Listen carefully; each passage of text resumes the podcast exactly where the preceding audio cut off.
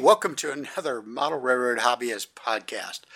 On the line today is uh, Geoff Bunza. He's up in Portland, and I'm your host, Paul Gillette. I have no idea where Jim and Chris are. I don't think they could make bail, so we'll catch up with them later. So, what we're going to do today is talk about uh, Arduino. Uh, Jeff has had an article in uh, December 2016 where he talked about Arduino applications for scenery and so forth. And then in March, he gets into Arduino for locomotive control. DCC. yep. So I told him, I said, I'm kind of lost on this. Uh, you know, it could have been a poor boy sandwich for all I know. So when I read the first article, at least I understood why they called it Arduino because the boards and stuff are made by a company, Arduino. Is that it, uh, Italian? Yeah, uh, not not all made by, but originally okay. invented by. Okay.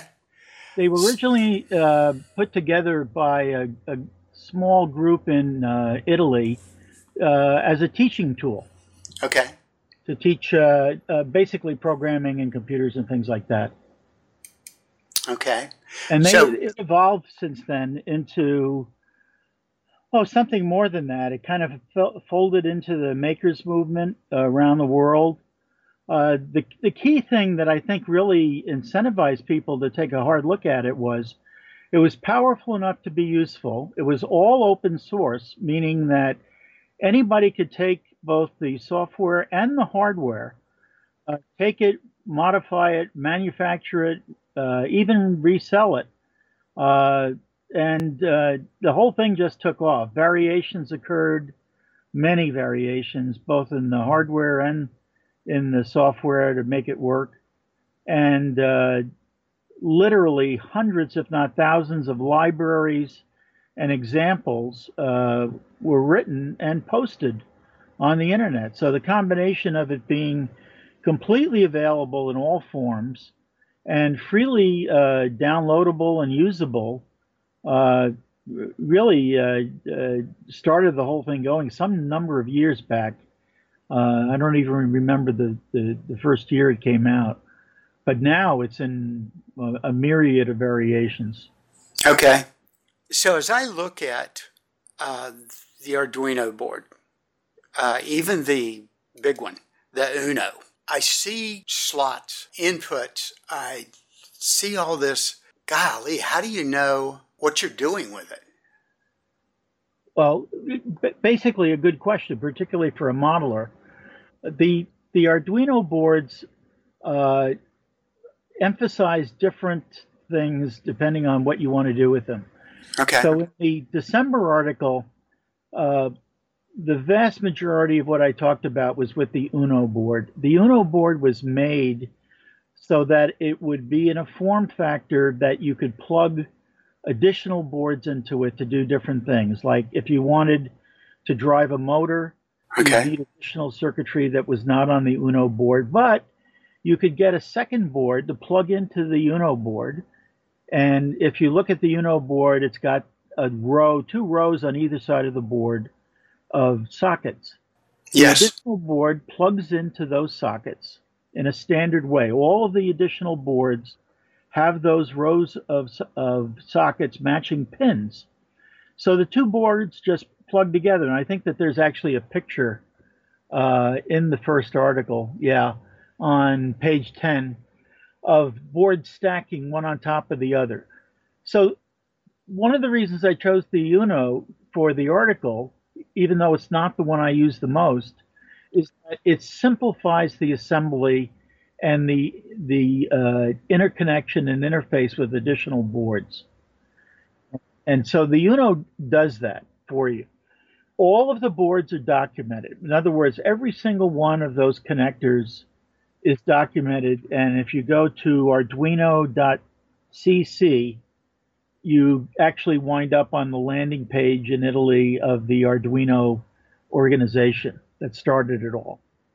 And they have tutorials, they have examples, they have detailed descriptions Uh, and in fact, if you have any issue at all using the Arduino, the easiest thing to do is to Google Arduino and then whatever your problem or issue is. So, for example, if you wanted to learn how to drive a stepper motor, you could say Arduino stepper motor, and you would wind up with pages and pages of documentation, tutorials, step by step how to, comments from and projects of people that have already done it.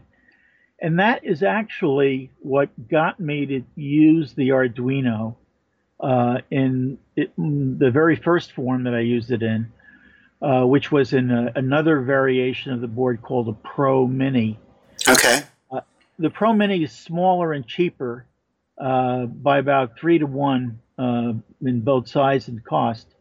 And the the thing about using the Arduino that really throws it over in the modeler's favor is that if you want to make it work with another device, a stepper motor, an LED, uh, a motor, a DC motor, uh, a servo motor, somebody else somewhere on the planet is likely already coped with that and created a set of uh, or a software library that when you combine it with your whatever you want to do makes your life much easier and gives you a starting point. Okay. So the arduino people themselves realized that uh, a lot of the people who wanted to use an arduino were, had no interest in the technology so they created this this what's called a platform and it, it from a modeler standpoint, it kind of looks like a fancy editor. And it's software that's available free. You download it from arduino.cc and load it onto uh, uh, a Mac or a Windows PC or a Linux based PC. And you can then go and download these libraries or projects that other people have already done, like I presented in the article and away you go. All you've got to do is download the project or the library, modify it if you want to modify it, and then load it in the Arduino. And basically, you've done, they've taken away all the work. That thing that you've loaded into the Arduino tells the Arduino how to behave. It's, it, it's the software, it's the control. Arduino doesn't even call it software, they call it a sketch, uh, like a drawing. And the sketch is the software that tells the Arduino what to do. Now, what a lot of people don't realize is that there's an awful lot going on in the background. Uh, there's a lot of software that's that's relatively sophisticated, that deals with all the variations of hardware, that deals with all the libraries, that gives you an editor that's useful, gives you a way to store your sketches on your computer, and uh, also download them onto all these Arduino variations. All of that is kind of magic and hidden behind the scenes. So if you use these as a modeler, you don't have to know anything at all about what's really going on behind the scenes. You basically can take a project, like uh, in the first article, I think there's something like either 28 or 30 projects uh, that if you follow the wiring diagrams, which are all in pictures, so there's no fancy schematics or any kind of technology to get in your way. You wire it up the way the picture shows you. You download the sketch, and all the instructions to do that are with the article and the additional materials. And all those projects will all of a sudden come to life.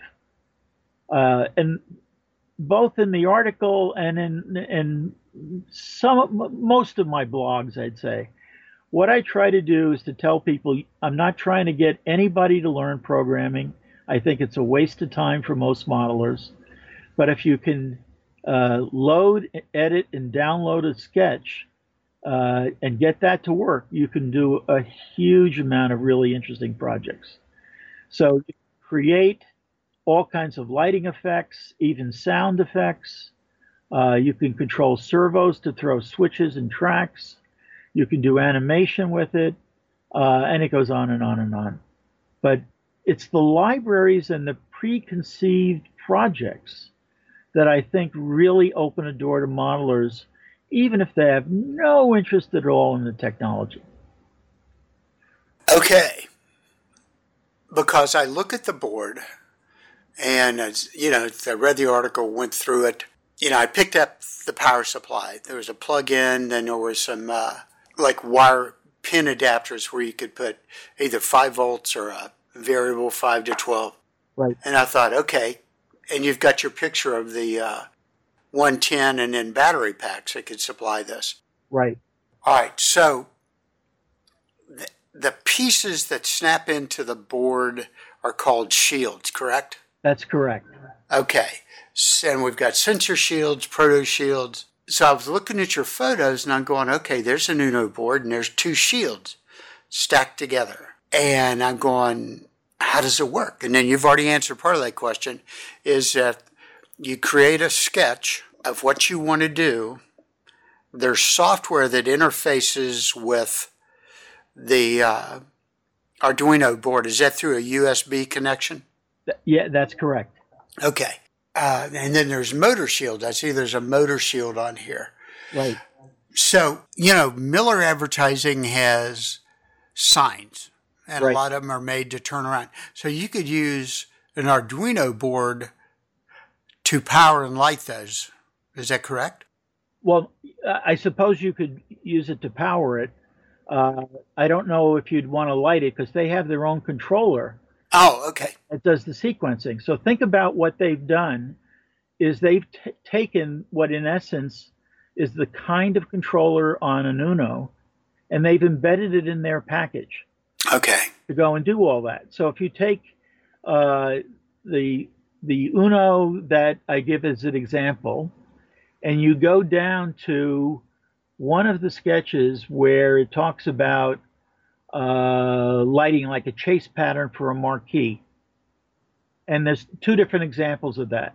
Either one of those would sequence uh, the lighting for a marquee, like a movie marquee. But you could also, if you slowed it down, you could also use it to sequence uh, a billboard. And it would be very, very similar to the kind of things that some of the uh, Miller advertising signs do. Now, Miller added another neat feature, and that is that uh, they have a button, if I remember right, because I think that they've got a nice product.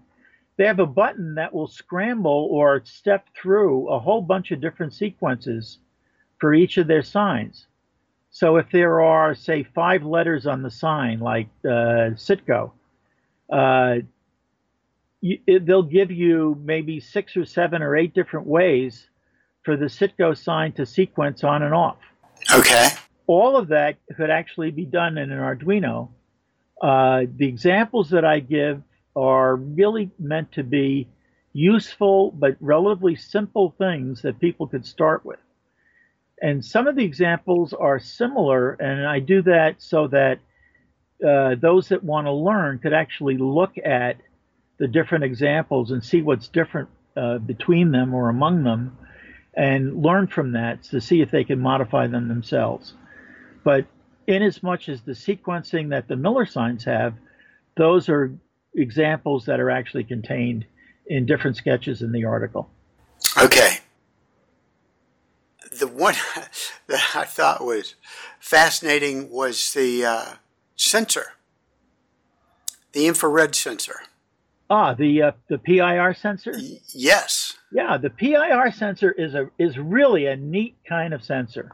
It's it is an IR sensor that's sensitive to a particular wavelength uh, wavelength of light that uh, is in the infrared range.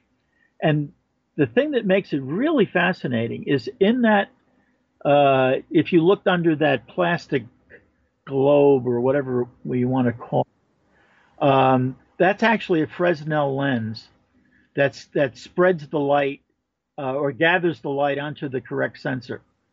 Now it turns out that if you lifted that piece of plastic off, there's a small round uh, device under there, about three eighths of an inch across.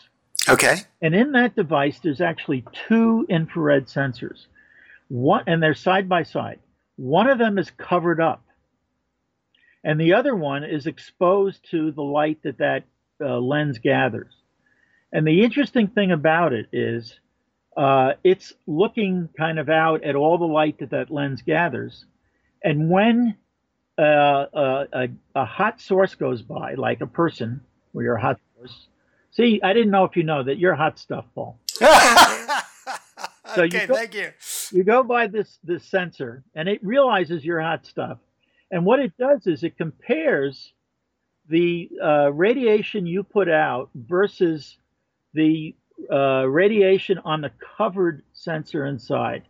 And when it sees something that's warmer okay. than the one inside, it says, okay, I'm going to turn on. And that's how it detects a person going by. Now, if you had a stick that was already at room temperature and you waved it in front of the sensor, nothing would happen because it's not warm co- compared to the sensor that's covered up. Okay. When a person goes by, it detects it. So this is a great sensor to have at a club or a show, train show, uh, and you can actually detect. You know, even if it was partly hidden underneath the table, you can detect when a person walks up, and then turn something on, like a you know a sound or an animation, or a light, or you know whatever you want to turn on. So it's a, it's a really you know neat thing to have around. But it's also the the precursor to get people to realize there's a wide variety of switches out there because that sensor is actually a, a, a switch that's turned on by heat. And there are sensors for sound, for temperature, for frequency, uh, for light of different bands. Uh, think about it as a switch like a toggle switch. You have all of these different variations that could be hooked up, and the Arduino can typically uh, easily detect any of them going off. But this one's particularly nice for a show or interacting with somebody going by. Excellent. Or even in a home layout where you've got a, you need a third hand and you could use this to trigger an action. You bet. Absolutely. Absolutely. Okay. So could it also uh, interface with a turnout motor, for instance, a servo? Well, sure. For example, you could use that sensor. Uh, the, the Arduino can detect that when that sensor uh, turns on, and then it could set the servo to a particular uh, position. Or, as also in the examples for the servos in the article, it can toggle the servo from one end to the other every time the, the sensor is activated. Ooh, okay. And that that also is is a little bit of the key of underscoring the value of an Arduino uh, in two ways. One is uh, it can actually perform a whole sequence of actions based on a switch or a sensor. It can toggle back and forth, and it also has the flexibility that at some point in time in the future, if you wanted to change it, the, the behavior of the switch or the sensor, you change it by changing the sketch. So that, you know, unless there is something radically different with the hardware, with the sensors, with the switches, with what it's driving, if all of the hardware is the same, you can get completely different behavior simply by changing the sketch. And this should become readily apparent to any modeler who reads the article, looks at the video, and realizes that for many, many, many of the lighting sketches, they're all using essentially the same hardware, the okay. same connections to the LEDs, LEDs. So you wind up getting completely different behavior from an LED. You know, in one case it could look like a strobe, another case it could look like a, a lighthouse uh, light. It could, another case, it could look like a beacon on the top of a locomotive. Right. Another case, it could look like a movie marquee. Uh, even, you know, um, you you potentially uh, may be old enough to remember the uh, police beacons on police cars from the late 50s and early 60s. It was a single, single light that that actually rotated. Yeah when you look at that, that's different than a strobe that's on a modern police car. So you can you can actually change the behavior of the LED entirely by changing the sketch in the Arduino. That's the facility and that's the flexibility it offers. Well, and some of your projects were even simulating TVs so that you could have the flickering light of a TV in a room. Right. And I found out uh, in a in a kind of an interesting way that that winds up being a really neat thing to have if you kind of put the TV on its side and you've got a room that you could see into uh, with you know if you've got either clear or or dirty glass in the in the the, the building front, mm-hmm. but you essentially see into the room. Uh, I actually uh, uh, built a couple of those and showed it to people and said, "What kind of TV is in that room?" You know, and if it was a blue flicker and they were old enough, they'd say, "Oh, that's a that's a black and white TV." And it was, you know, obviously colored flicker, they'd say, "Oh, that's you know that's a color TV," but there's no picture. All it's doing is flickering, and you can't even see the image. You just see the flicker of the light in the room. So it's a it's a neat effect, and it's not meant to portray a picture as such. Although I suppose you could put a picture on the screen too, but uh, and just to get go beyond where the articles really are, in my blog there's a, a there's another article called Harry's TV. And Harry's TV actually uses a small color display, actually about a quarter of it, and uh, in a uh, a TV set that's modeled as at the the first 23 inch RCA Victor. Uh, what did they call it? it was a the, the console display. That yeah. big round color TV screens, and what I did was I showed how a single Arduino, Arduino in that case a Pro Mini, uh, and a uh, an SD memory card like are used in cameras and such, uh, could actually take and you could put on that screen, even though it was that tiny, uh, it showed oh, Walt Disney's Wonderful World of Color, Voyage to the Bottom of the Sea, The Man from Uncle, and a Bugs Bunny cartoon, and also and also changing channels where when you change channels, it went to snow and and uh, lost synchronization and back. With an Arduino, you have all kinds of lighting effects that you can get really carried away with. Uh, but you can generate some really neat things that you otherwise would never see, you know, in in a 187 scale.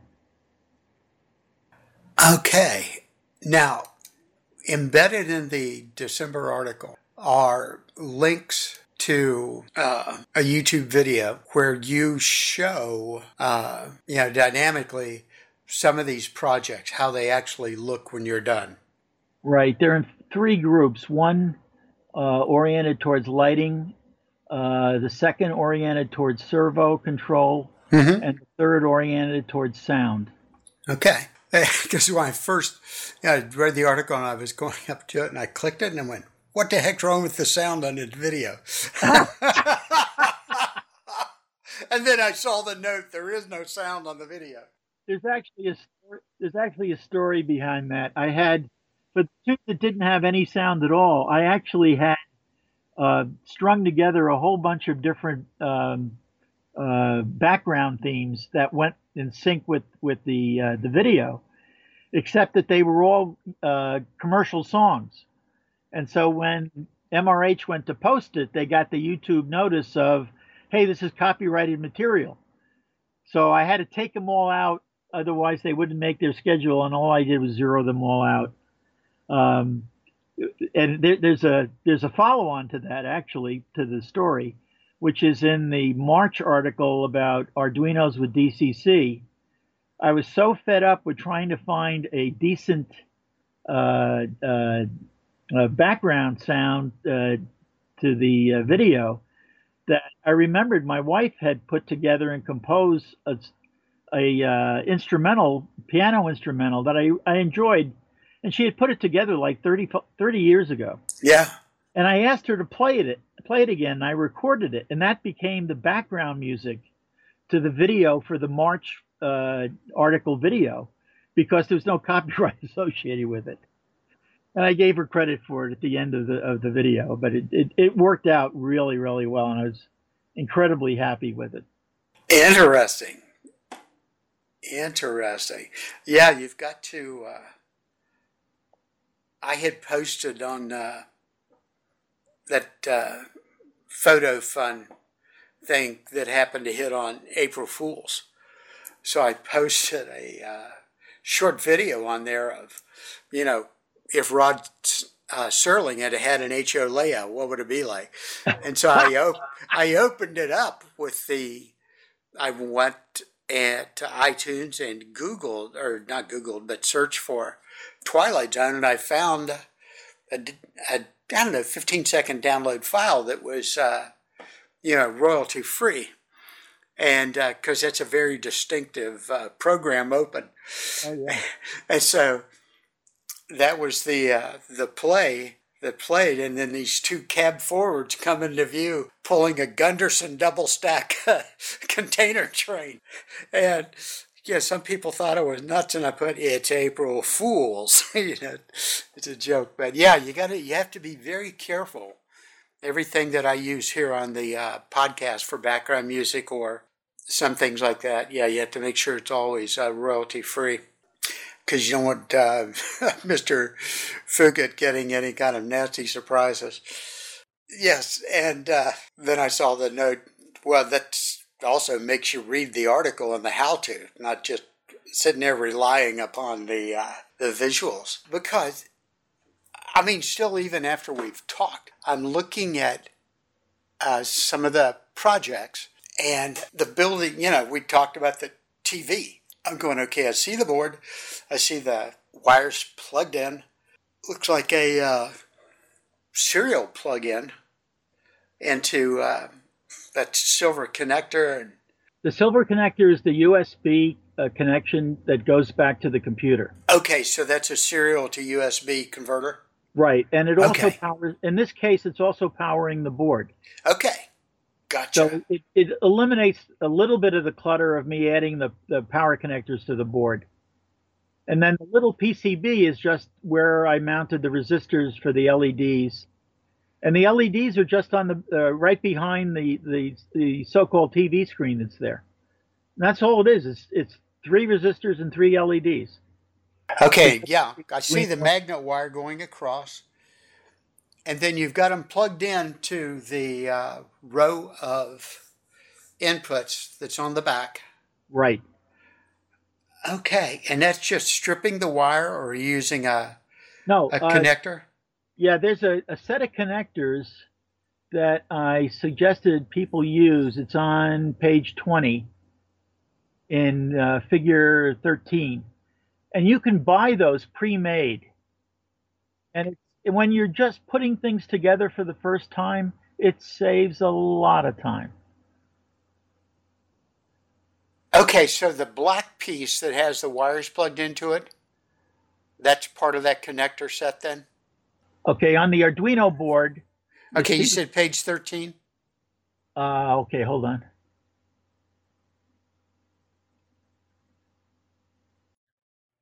Page 24, your TV. Oh, okay. Yeah. You see the the okay, so that's the black and white TV. So you can yes. see the the two connectors going into the Arduino board. Yes. And they're actually coming in. I think in that particular case, I soldered them right to the the single LED blue LED behind the TV screen. Yes. That's all it is. Okay. Very straightforward. Okay. And if you weren't powering it through the uh, serial USB converter, then you would just use the power plug that's right there. That's correct. Okay, this is starting to gel. I mean, it was just. I looked at it and I go, okay, I understand DCC very well, but this is lost. I am lost on this. Okay, now it's coming into play. Yeah, there's a little section on how to power the boards one of the things that happens with these boards is you probably have four different ways to power them. Uh, and so you've got to, you just got to pick which way you want to power them. in on all the cases, I think in my examples, I think this is correct.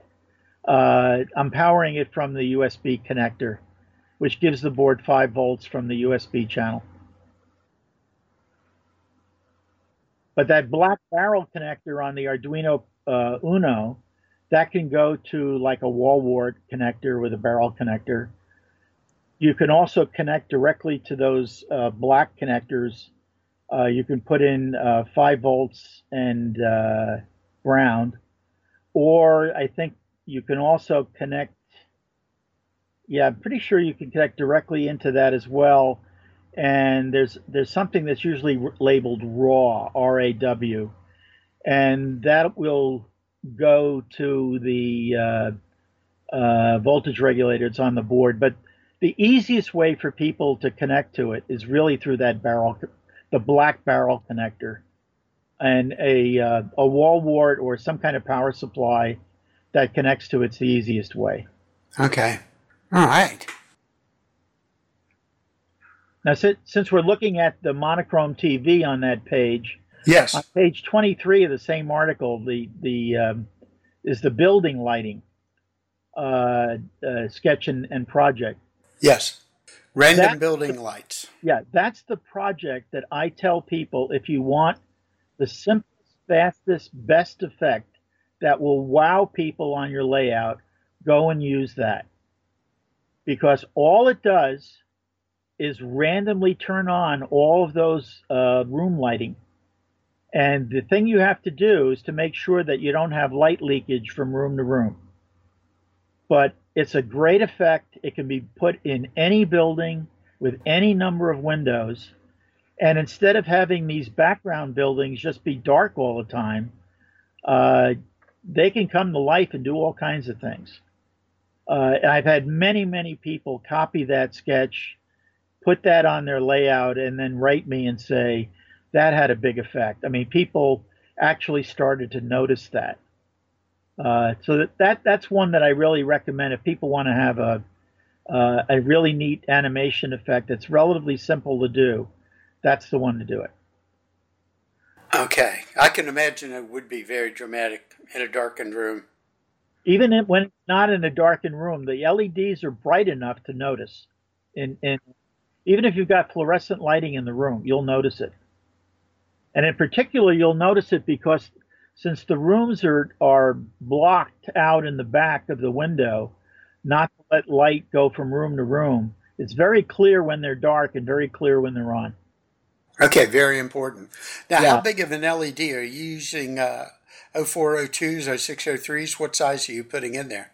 Well, uh, on those rooms, yeah. I'm actually using a five millimeter LED. It's oh, okay. Standard size. They call it a T1. And the reason I used those is they were dirt cheap. I think I got them for a nickel a piece. that would meet my criteria. Right. And okay. uh, one of the things that a lot of people don't realize that is that if you buy white LEDs, uh, even the ones that have kind of a bluish tint to them, you can make them any color you want by painting them with Tamiya clear acrylic, which comes in a variation of colors. So you you can get a yellow color from it, you can get a bluish color from it, like for, for fluorescent lighting. Uh, you can get a red effect, you know, a green effect, uh, whatever you want. Uh, and you can mix, since they're acrylic colors, even though they're clear, you can mix the colors to get any color you want. And they can be very, very, very effective. Tamiya clear acrylic.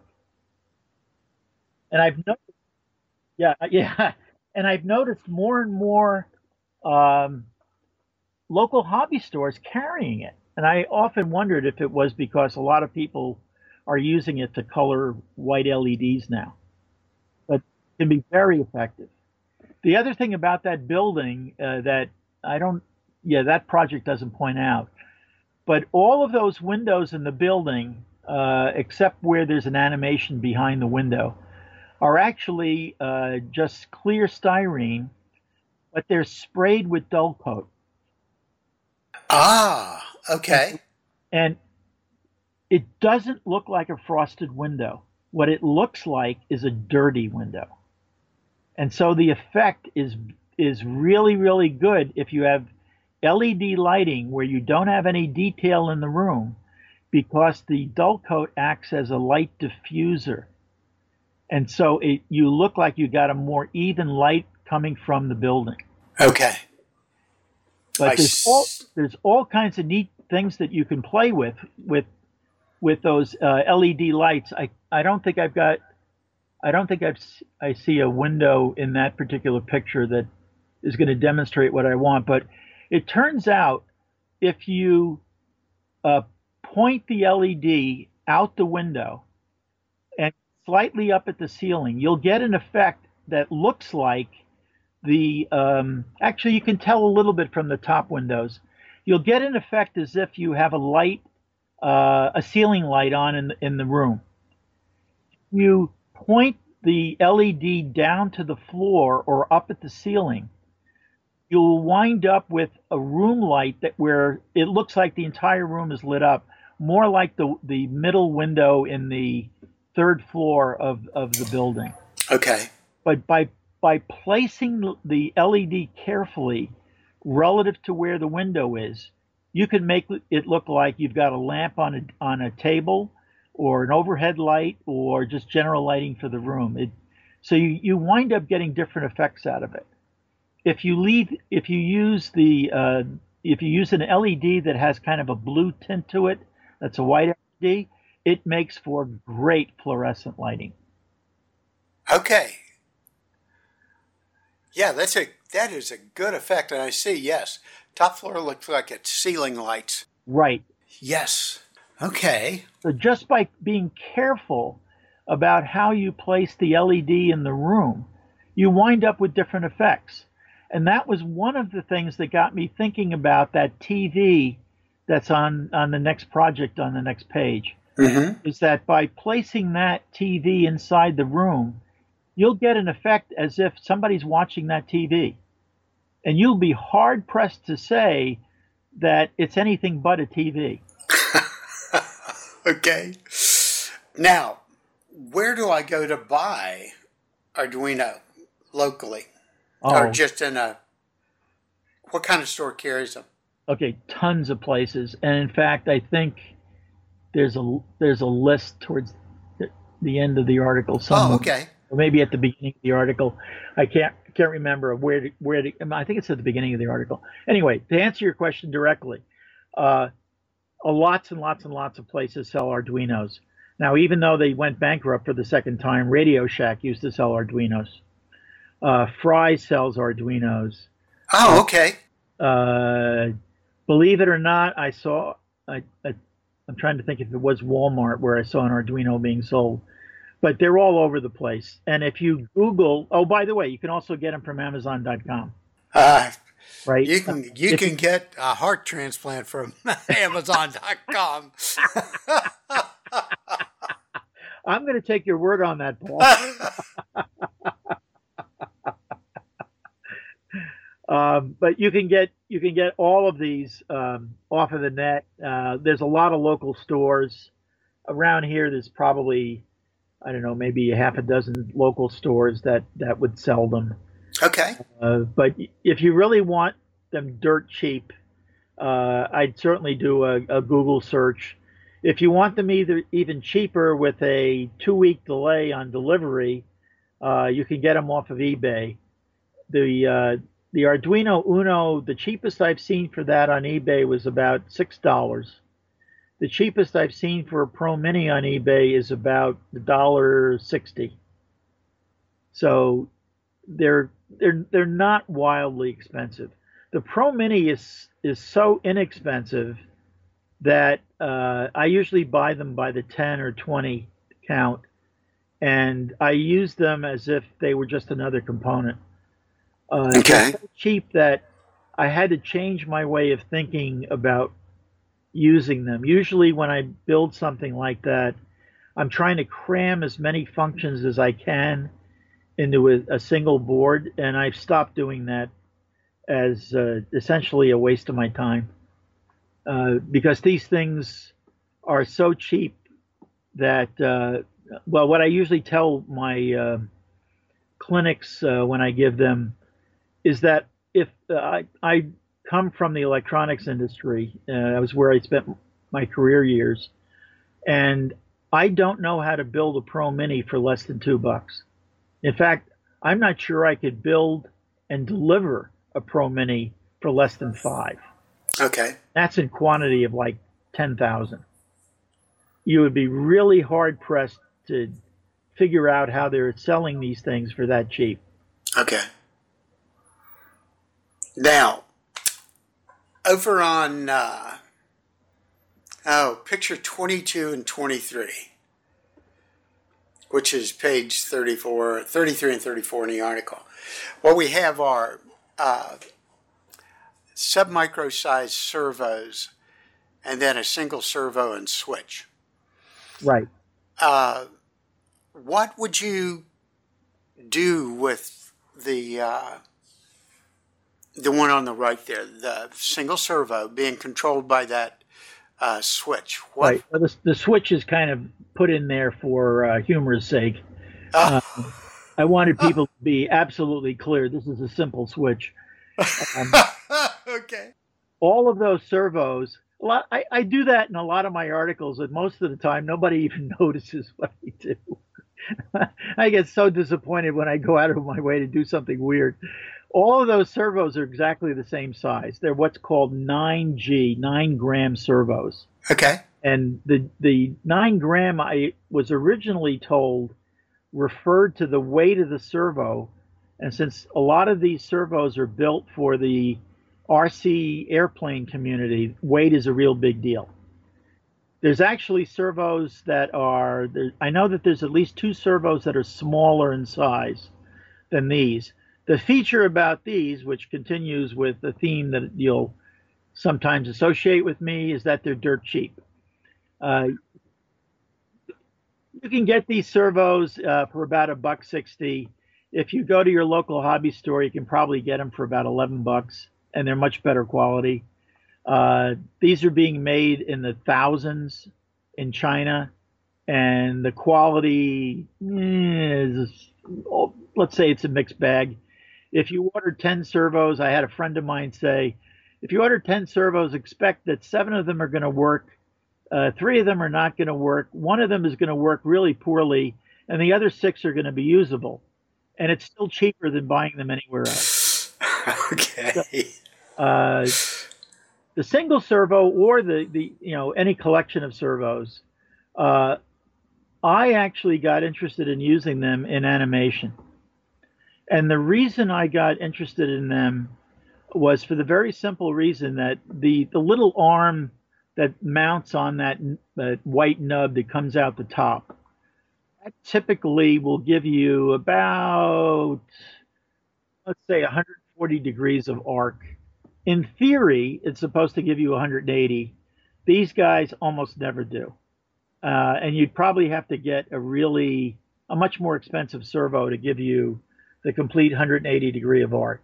However, it turns out for things that I use, which is in animation and in throwing switches, uh, aka switch tracks, uh, you don't need 180 degree of swing. In fact, you probably, in most of the cases, aren't going to use a lot more than 100 degrees of swing. The neat thing about a servo is that if I uh, start it at, say, uh, a 30 degree position, and then I swing it to a 90 degree position, if I tell it to go back to the 30 degree position, it's almost exactly in the same place. So I can go from position one to position two with a servo with a high degree of repeatability and accuracy. Okay.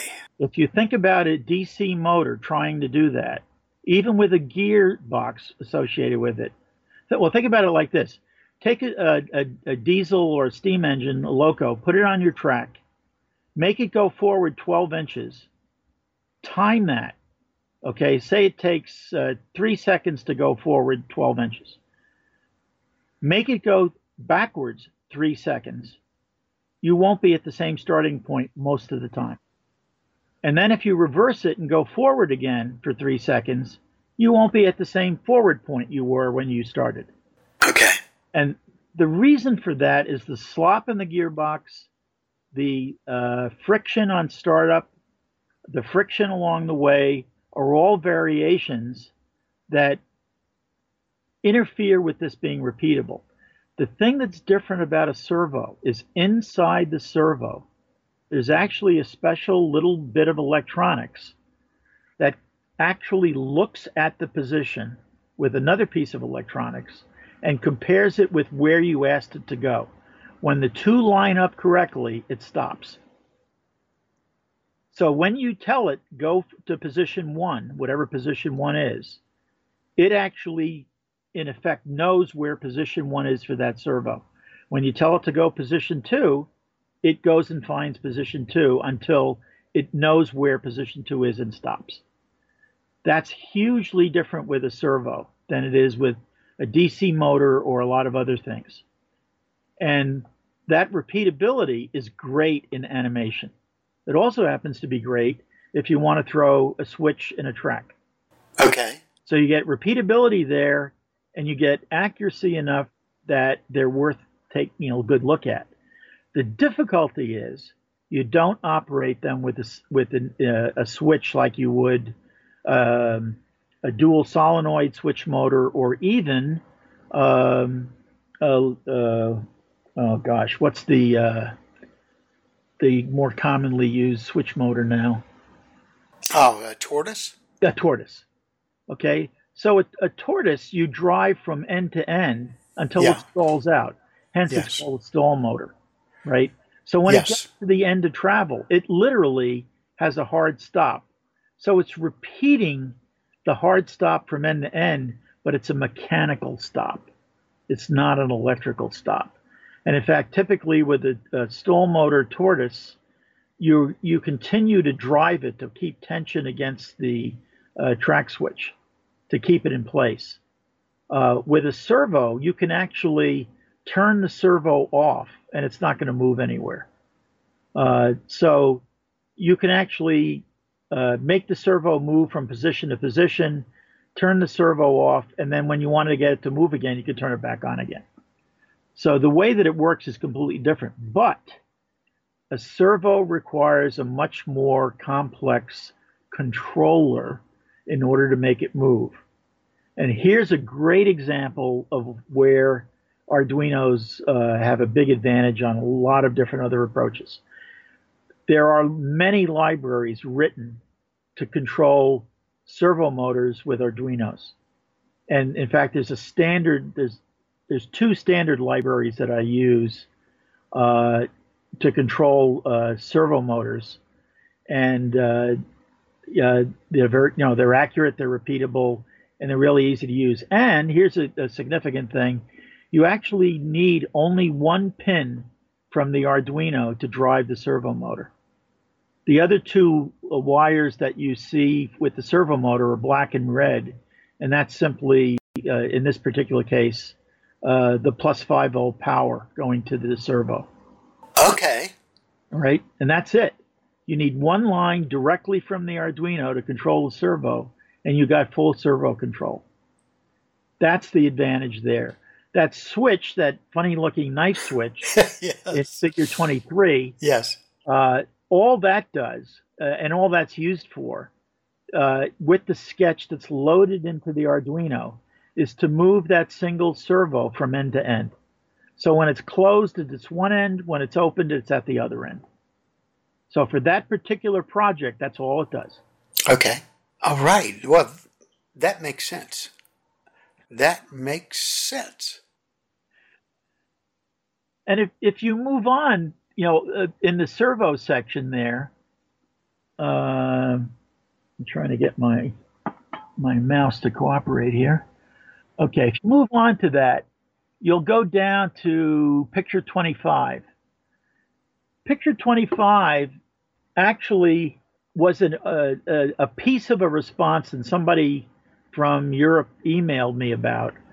And what they wanted was they wanted a servo control that was push button controlled so that you press the push button and the servo would go from end to end.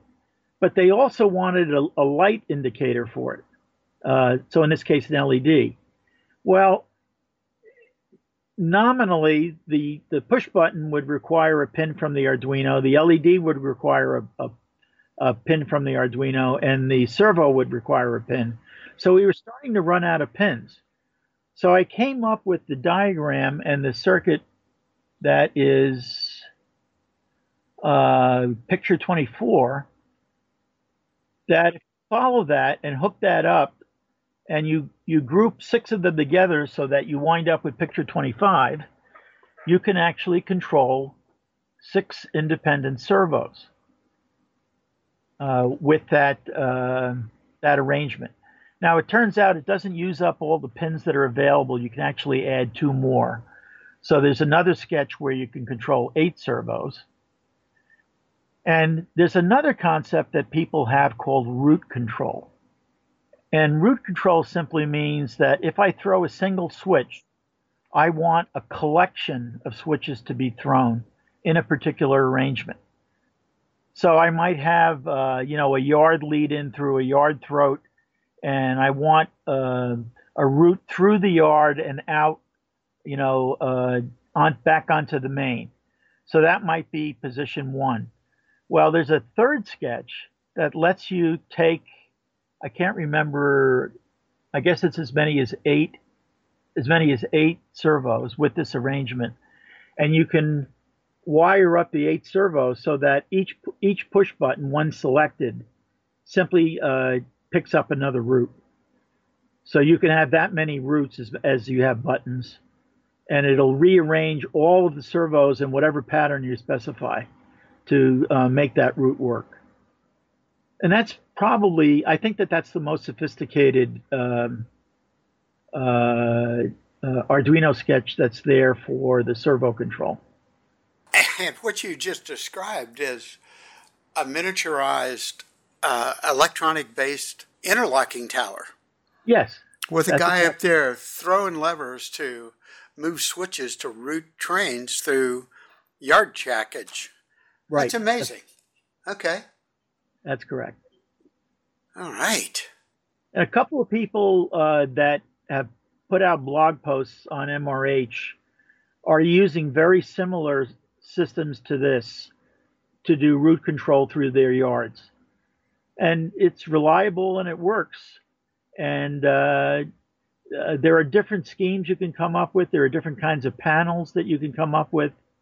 Uh, that particular set of switches and LEDs, as it turns out, if you replicated it, you could have that set of switches and LEDs at either end of the yard with the same Arduino just connected in parallel. And so you'd have the the yard control and route control through the yard able to be set up at either end of the yard. I mean, if that that was something that that was desirable. I know I know of a couple of people that actually have gone and implemented that. Okay. All right, so we've got lights, now we've controlled servos, and we can also do SD cards and for sound. sounds. Right. I was just going to say, I'm looking over at page 46, uh, picture 28, where you've got a, uh, it's your sound setup too. A little iPhone uh, uh, little sugar little cube, iPhone, right? Little iPhone speaker. Uh, the neat thing about that is it doesn't require a baffle or anything. I've been using those for for demos, and it's only about a sixteenth of an inch thick, believe it or not. And the sound coming out of it is quite loud and, and pretty good. And anyway, that's that's why I started using them in my demos. Okay. Uh, the white thing that's on top of yeah, what is that?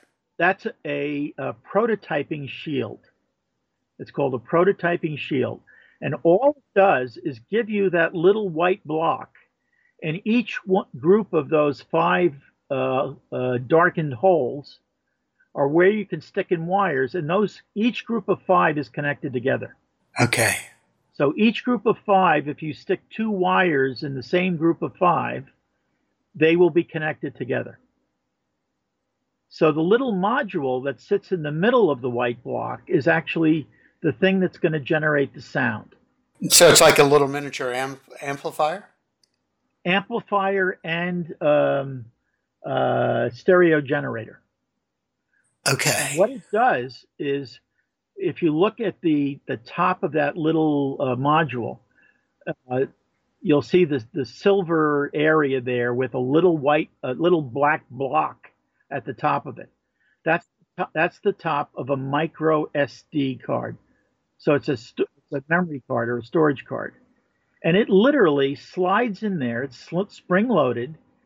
And you put whatever you want to hear on that little card in MP3 or uh, .wav format. And uh, there's a way of organizing it that's documented in the additional documentation. And the, each project will tell you very explicitly uh, how to label them or how to number them uh, so that you get the right results. But that has all of the sounds that you want to play. Now, here's the neat thing the sounds could be three hours long, or the sounds could be uh, 100 milliseconds long, right? So think of those each as a little MP3 uh, file that's on that memory card, right? So each one of those little files is what I call a sound clip, just a piece of sound. Yes. So what you have here is several different ways of picking up and playing the different sound clips that are going to be on that card. And the first couple of uh, example, couple of, of sound examples are relatively simple. I think all they are are bells for a crossing signal. And there are actually two kinds of bells for crossing signals. There's probably more, but these are the ones that are in the projects.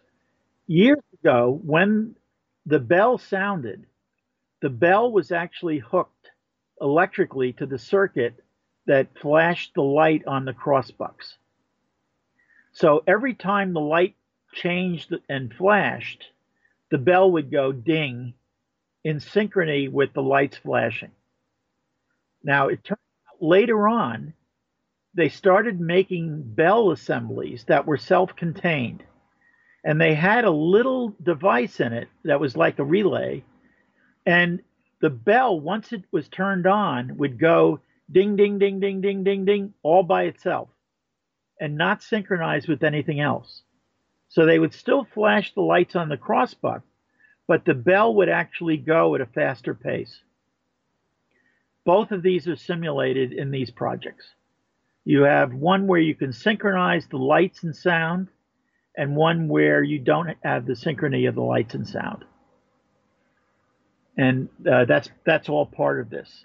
The rest of the projects for sound are basically playing uh, specific soundtracks that you might select. Like uh, I think there's one that, uh, yeah, different Arduino pins, if you connect them to ground or low, uh, will play a different sound clip. So if you have, say, six sound clips, one, two, three, four, five, six, if you ground pin whatever the first one is, three or two, if you ground that pin, it'll play the first clip. You ground the next one, it'll play the next one, etc. So you can actually select either with switches or a sensor or something else uh, what sound comes out at different times. So, an example, remember the uh, the PIR people sensor we talked about before. Yes. Okay. If you connected that sensor up to one of those switches, one of those connections, what would happen is uh, when the person came by, you could play something like, you know, greetings, pilgrim, welcome to our layout, you know, or whatever. Um, or uh, you know, uh, beware, violators will be eaten. You know, whatever you want to play, uh, you can create whatever sound you want. Uh, there's also a way to play uh, all of the tracks in a random pattern. That's another variation. Um, yeah, that's uh, at the top of page 45. and so you, you can wind up doing all kinds of nifty things with sound. And then I probably the most complicated uh, project I think that's in the entire set. This the last one, yeah, is the uh, thunderstorm. The thunderstorm, yes. Right, and that's uh, the project is on picture 20, 29 and 30. So it, it again, it's using a, a, small Arduino. The one I used in that is is a Pro Mini.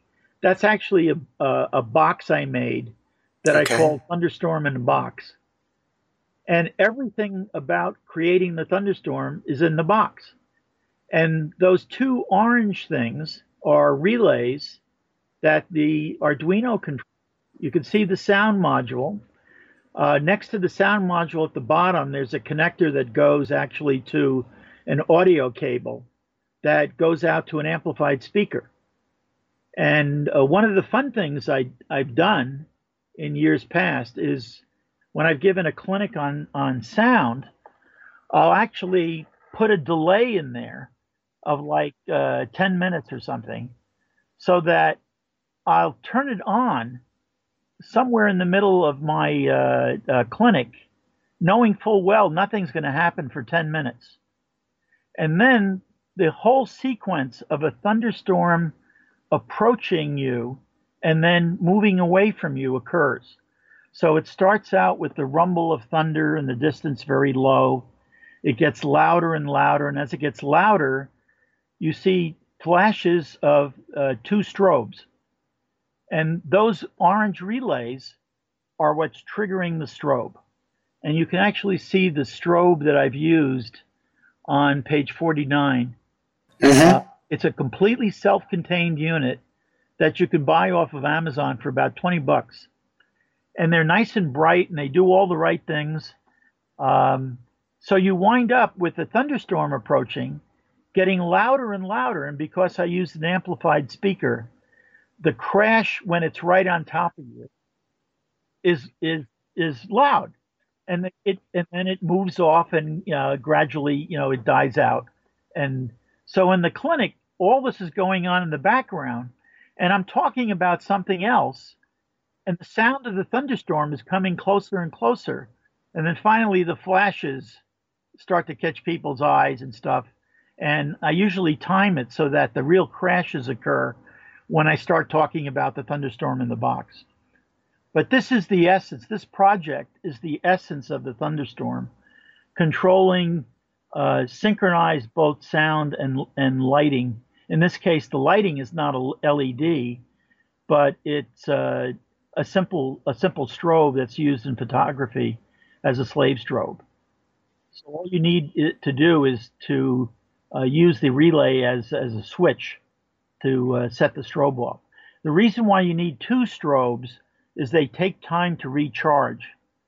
And sometimes as the storm gets closer and closer, you want the lightning and thunder to, to get closer and closer together. And you can't do that with one strobe. The, the recharge time is too long. And that's the reason for the two strobes. But I've had people go and build this and uh, kind of like the uh, the background building lighting with the windows coming on and off at random. Uh, this could be a very very effective thing to have uh, in a club layout or in a demo or you know even just to entertain yourself on your own layout. Amazing. And it's a lot of fun. Uh, it reminds me of the albums we used to be able to buy in the 60s and 70s, like the Thunderstorms uh, commingled with uh, train sounds. Yep, yep, yep. 33 and a third albums and yep. stereo. Yep.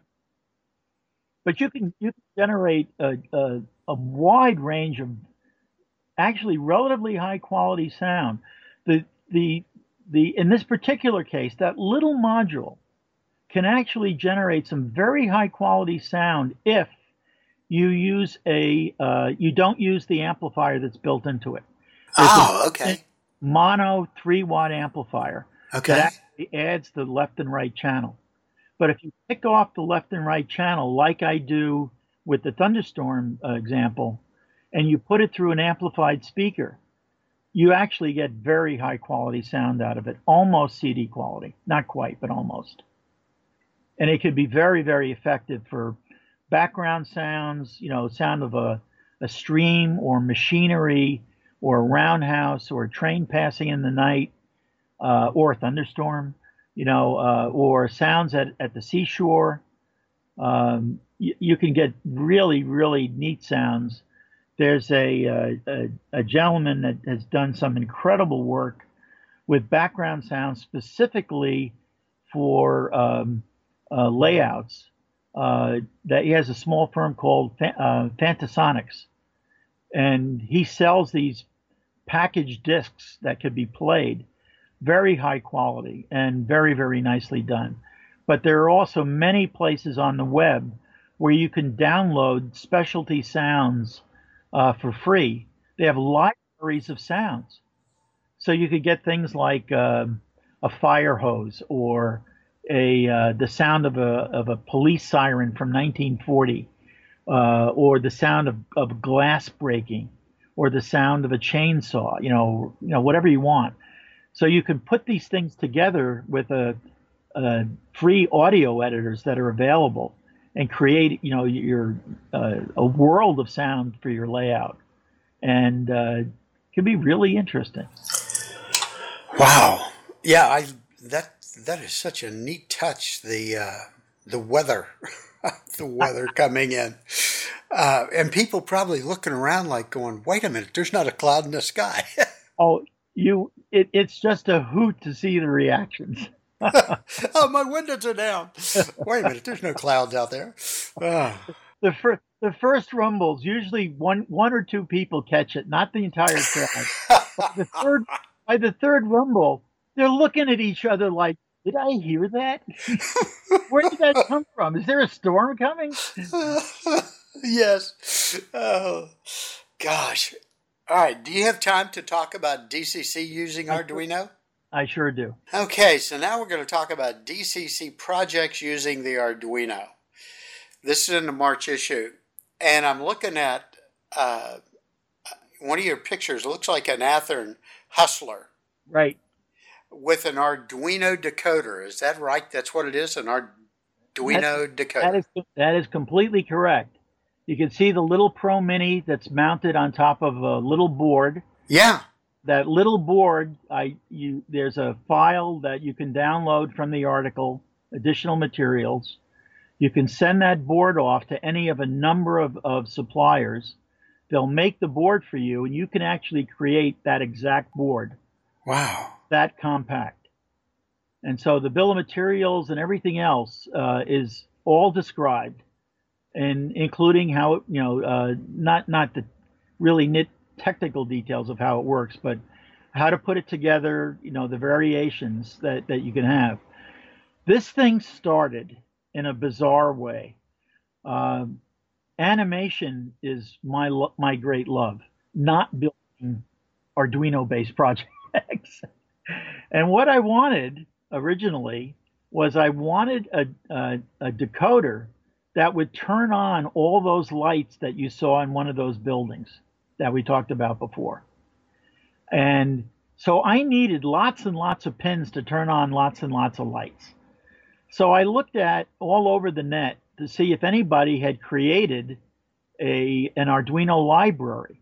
And I had previously been working with an Arduino library that acted as a base station, which I had gotten lots and lots of use at, out of for animation, uh, by a gentleman who, who, created a library called Commander Commander Arduino, and uh, great library, but it was not a decoder library.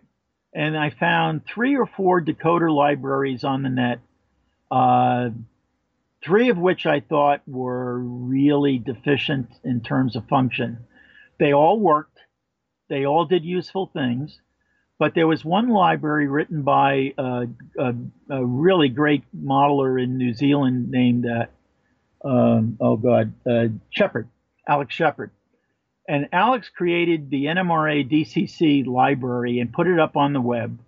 And it had uh, I'm, I'm, gonna. He, he, may not like this, but it basically it stayed there. It, uh, it would not much use. It, it, looked to me like not much many examples were ever written for it, uh, and I saw nobody who had picked it up and actually built a working decoder with it. Okay. So but it looked like it was the most complete to me. So I started playing with it. And I had some difficulty with it at, at the beginning and uh, wrote to him, and he very nicely wrote back and was a great help. Later on, uh, we collaborated and he changed the library based on some of the things that he saw with, with the decoder series. But the first decoder was not on a nice, neat little board. It was all by itself. It was hand wired. And the reason it was hand wired was it actually really doesn't have a lot of connections to it. Um, so I was able to hand wire it on a little, on a much larger board, about four times as large as that thing. And lo and behold, it didn't work. And it didn't work not because of the, the library and the, these the sketches. It didn't work because I couldn't get a reliable DCC uh, decoder to work. And it all had to do with the noise that was on my lab bench. When I took it out to my layout, which was a tiny little layout, everything worked fine. But when I brought it back to my lab bench, nothing worked. And I must have spent about three weeks on it trying to figure out how to make this thing work. Two weeks of which were trying to figure out what was wrong with it. And it uh, it used what I thought was a relatively standard kind of circuit to decode the DCC, but as it turns out, it was noise prone.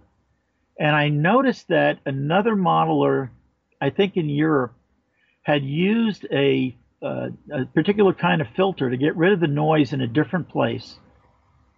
And I looked at that and I said, that's that that's kind of overkill for what I want to do. And it must have added another six components, which I didn't want to do. So I got a hold of another engineering friend of mine and we talked about it for a while.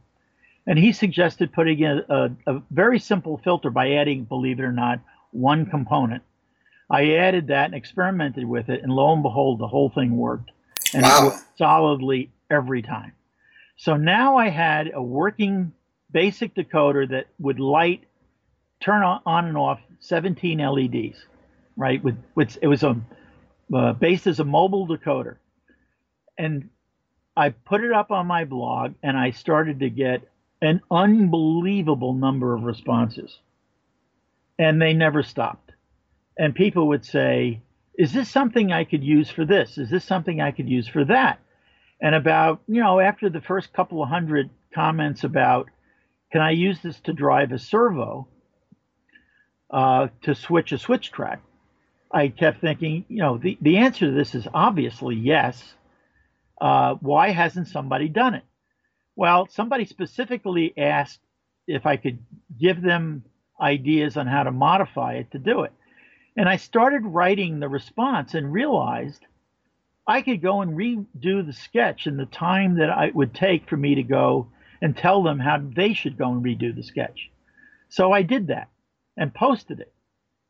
And the response to that was more overwhelming than the response to the LEDs. And it got, as I write in the article, completely out of control.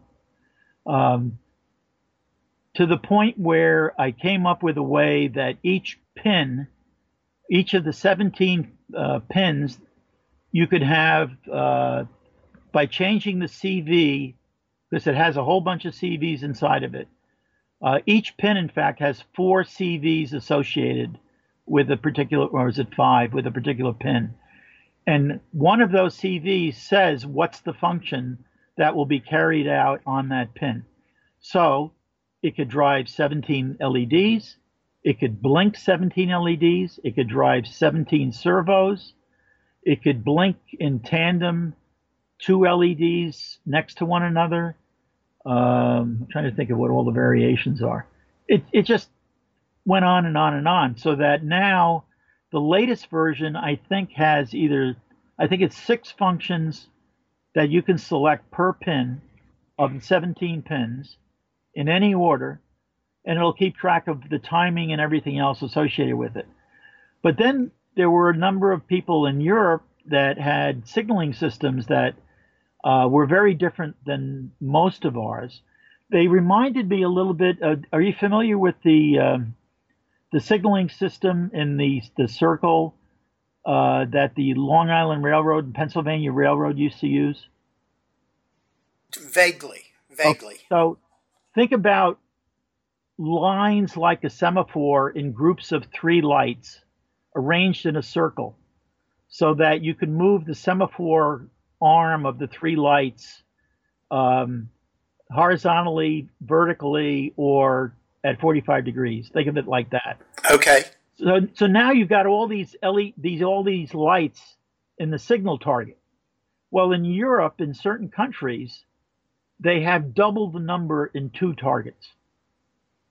And the mechanisms that were available for modelers to control that in Europe were really complicated. So somebody wrote in and said, you know, it'd really be neat if I could do this. Well, remember in the uh, the previous article where you had route control, where a single push button rearranged, say, uh, eight servos. Yes. Well, think about this as a single function would rearrange, say, uh, I can't remember, eight eight LEDs. And what you needed to do was to select a particular function and specify the group of LEDs that needed to be turned on and off. So there was another decoder that was written for that, and the guy went crazy. And then another one said, Well, um, I've got not as many targets as that, but the thing I really liked about the signaling systems here in my country is that they fade on and fade off. They don't just come on right uh, like an LED would just snap on. Mm-hmm. Can you do something to fade them on and fade them off? Well, that was another function that got added to fade fade an LED on and fade it off. Um, I'm trying to think of all the other ones that came through. Then with the article, uh, besides all the very, and I think that there were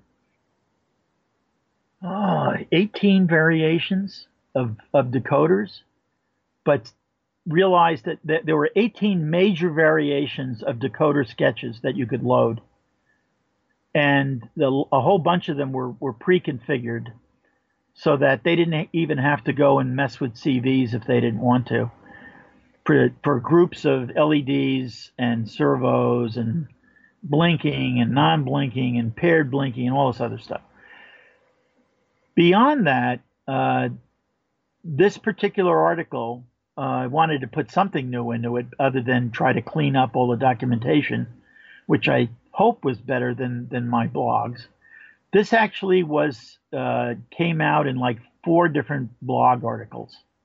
So this started, I think, in 2012 or 2013 years ago. I don't know. I think it may say in in the uh, article when it actually all started. Um, the thing that got added to this article were two more uh, different kinds of servos. Oh, oh, before I go into that, uh, there's also a servo that would control two motors. And uh, they would control the two motors independently with a speed control uh, like you would control a, loco, except you had um, a function, two functions that would toggle on and off so that if you change the speed, if the particular motor function was on, it would actually change and remember the speed that that motor was supposed to be set for. So you could you could operate both motors at once. You can turn one motor on, change the speed, turn it off, and go and set the speed for the second motor independently. So the motor control, when the board was created, the, the little board with the Athearn Hustler, underneath literally believe me or not underneath the the little arduino board is another integrated circuit called the dual h bridge and that's the heart of the motor control. And that will control two 1 amp dc motors. And you actually also have the ability to set it so that uh, you can control uh, 0 to 5 volts or 0 to 12 volts you, you can pick which one you want it uh, to go and use it for okay now, the reason for that was because I'm, my, again, my goal is oriented around animation.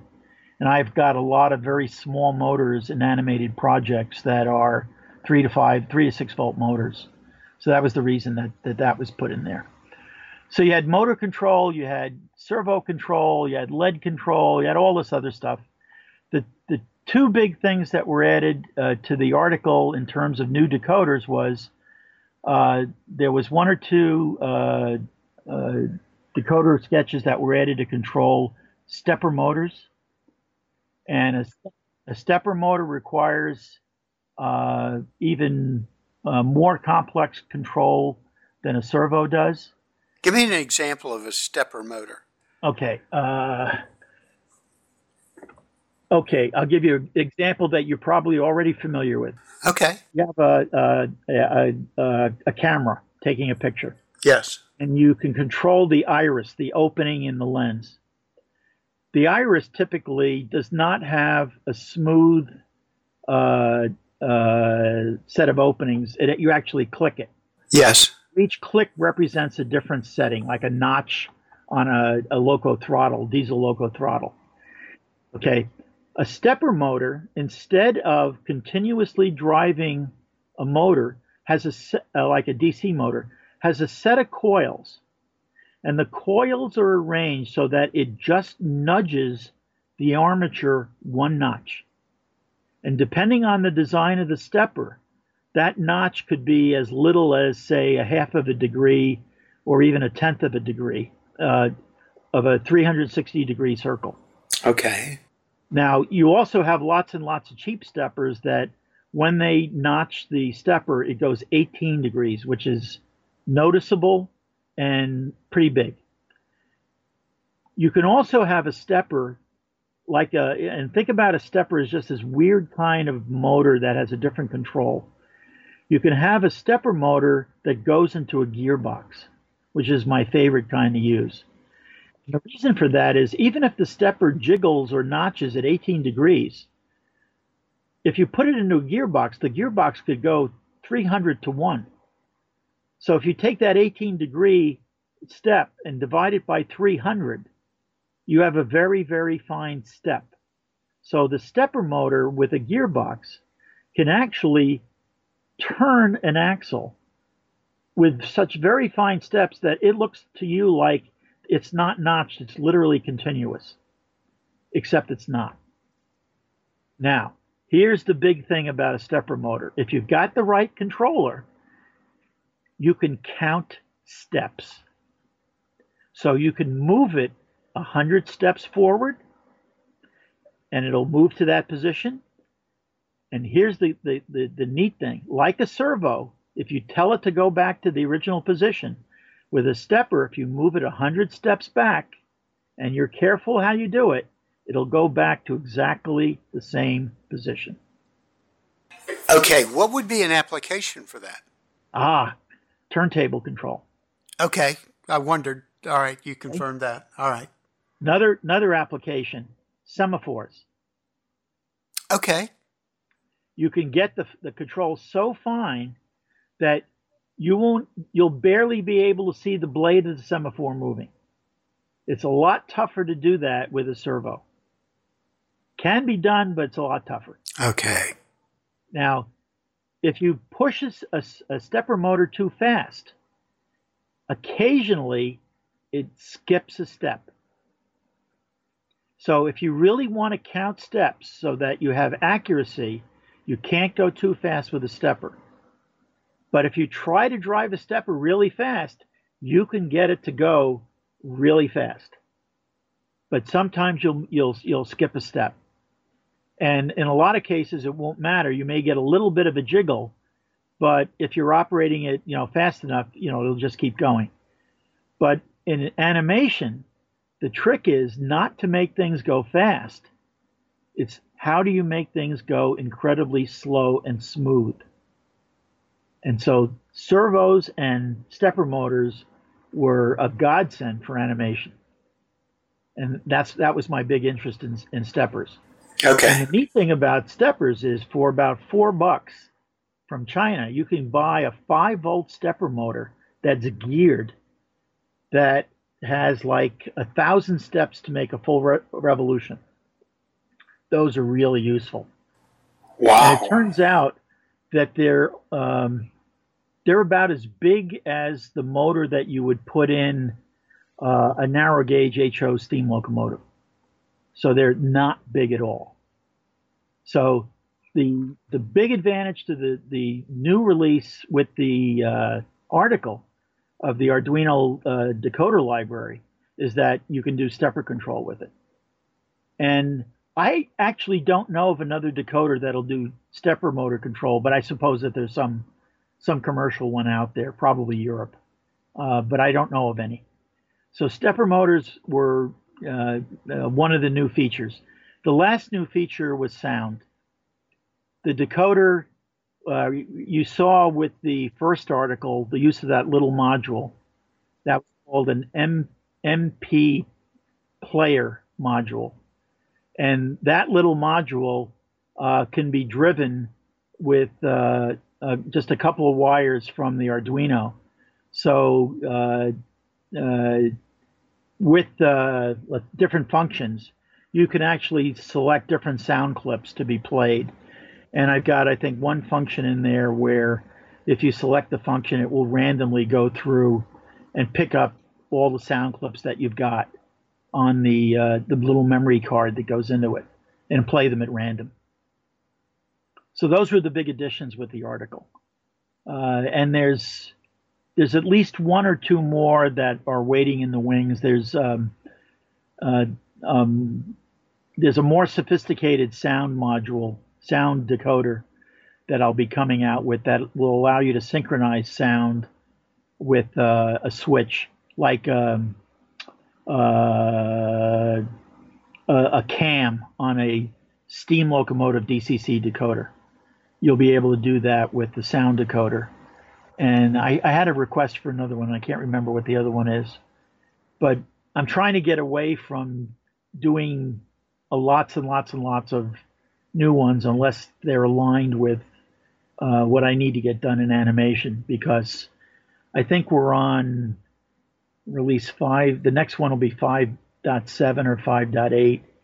So there have been a lot of releases, um, mostly because people have come in and said, hey, uh, can you do this? Do you think that this is a neat idea? I mean, you can even get pulsed output from this that if you put it through an external driver, you can drive a twin coil switch machine um, and control the timing of the pulses. That was one of the requests. But there's probably, oh,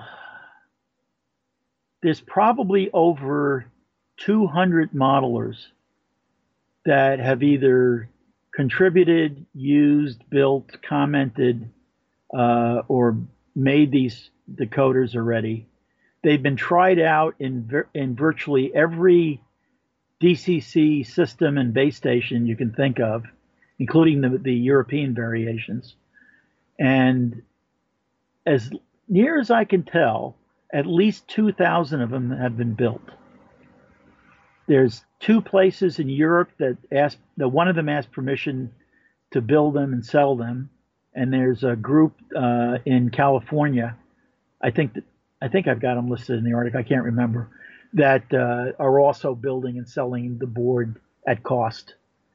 So you can get them lots of different ways. You can you could buy one, or you can uh, go get all the parts and the board and put them together yourself.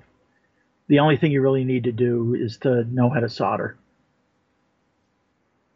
Okay, so this little board that going back to the uh, the hustler picks up the uh, the power and the binary code from the track just the way a traditional DCC decoder would. That's correct. Generates its own power, a clean DCC, a clean DC power. The Arduino does the interpretation of the DCC commands it gets, and then takes whatever action is appropriate for the sketch that was loaded into it. Okay, so we've got the the Pro Mini is on top. Right. Then there's looks like a purple board beneath it. That's the one you were talking about, the custom the made piece. Yep. Cost you about four bucks at uh, the place that I get it made, OSH Park. I understand if you send to China, you can get it made for like a dollar ninety six. okay. What's the little green board under the purple board that's at the rear under the cab? Oh, That's the little uh, voltage regulator that will run cool. That's a special kind of voltage regulator called a switcher, and it doesn't require a heat sink, and it runs absolutely cool. Great little device. The original one that I used and a traditional one that people, most people know about, will run so hot, uh, depending on you know if you're driving the motor or whatever else you're doing, it it ran hot enough that I started to wonder whether or not it would deform the plastic. So uh, even with a little tiny heatsink on it. So I started using these things. They work like a champ. They're smaller and they run cold. Electronics and heat don't always go together. No, particularly in little tiny models. Yeah, I was speed matching a couple locomotives today, and I, when I was done, I picked them up and I went, "Wow, the little baby's warm." Got to be careful. There are some coders that run hot, particularly some of the old ones. Yeah, well, these are first generation uh, Tsunamis, the hardwired version, so uh, they don't get that much use anymore. But okay, so everything that's on the purple board, whatever's there, resistors, diodes, whatever, that comes with that board because he's made that for you that way. No, that board that board is ordered as a blank board with holes in it, and, and you drop the components in it. and You solder it to the op, to the bottom of the board. Okay, and that is in some of the uh, supporting literature that tells me what all those that little... every every little detail, where to get the components, how to order it, the order number from the manufacturer. That's all there. Okay. If, in, in fact, I've gotten questions about. Uh, I can't remember that they come in different forms, but how much is one of your decoders? How soon can you ship them? This and that. I don't sell anything at all. Everything that I ever publish is is given away. I don't care if you make fourteen dollars or fourteen thousand dollars on it. That's your problem, not mine. you worry about the IRS. We're not going to. now, do you see? Obviously, in the Hustler, that's a just a uh, motion, you know, non-sound decoder. Do you see the ability to do sound? I would imagine it's if you got the space, you can do it. Well, as I, y- yes, you can actually, and you're you're going to steal a future project, but oh, okay. The thing that I wanted to do, and the reason why the Hustler's there, yeah, uh, was if you look closely at the Hustler, it's been remotored. That's yeah. Not, that's not the standard motoring for the Hustler. Well, those gears are dirt cheap. The motor's dirt cheap. And you put the board in there and you've got all kinds of space in the shell. You got so much space in the shell, you could fit that little sound module and you can fit one of those. Remember the speaker I said didn't need a a baffle with it? It was self yeah. Well, that is so flat it'll fit under the hood of the cab. So, I one of the things I intended to do, and I haven't gotten around to doing it, is cramming everything in there with the new decoder, and uh, you know, working some horn sound or something but there's a couple of things that you could do. I haven't gotten around to doing it yet, but yes, possible. The the the the reason why I've been hesitant to do it for a long time, ever since these first came out with the motor control, is that these are getting they're they're creeping up to the capability of a commercial decoder. They don't have nearly some of the key features that I like in a commercial decoder you know, like you were saying, you were talking about speed mapping. No speed mapping in this. No back EMF. You know, all the bells and, and whistles and uh, uh, whizzies are gone. This is a bare bones kind of decoder.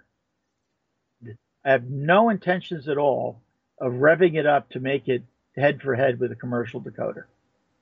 Uh, and I don't even want people to go there, even though people are going there. I've got some recent requests from modelers about uh, uh, speed tables and some other odds and ends, and you know it's it's not something I, I really want to do.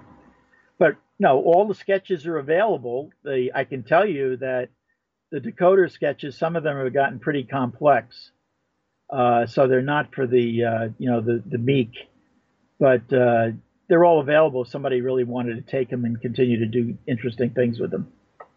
And in fact, there are some modelers that have taken and modified them in a couple of different ways and built their own boards. But if I took that small little package you have there and put your or put the Arduino, the soundboard with the USB sound card. Right. If I put that in a reefer, oh, I can run reefer sounds. Yep, lots and lots of room, lots and lots of space. Yeah, because even well, I've put them in for people, but the last time I saw them, I mean, that was still thirty dollars. Yeah, well, this if if you if you use the the uh, the board, the, the the nice little board, you can put all that together for uh, five plus three is eight bucks. Now, if you added the sound module, that's going to be another uh, couple of bucks. the, the speaker, another couple of bucks. the speaker is, uh, I think, sixty-nine cents or something, depending on where you get it. I mean, it's still relatively low cost.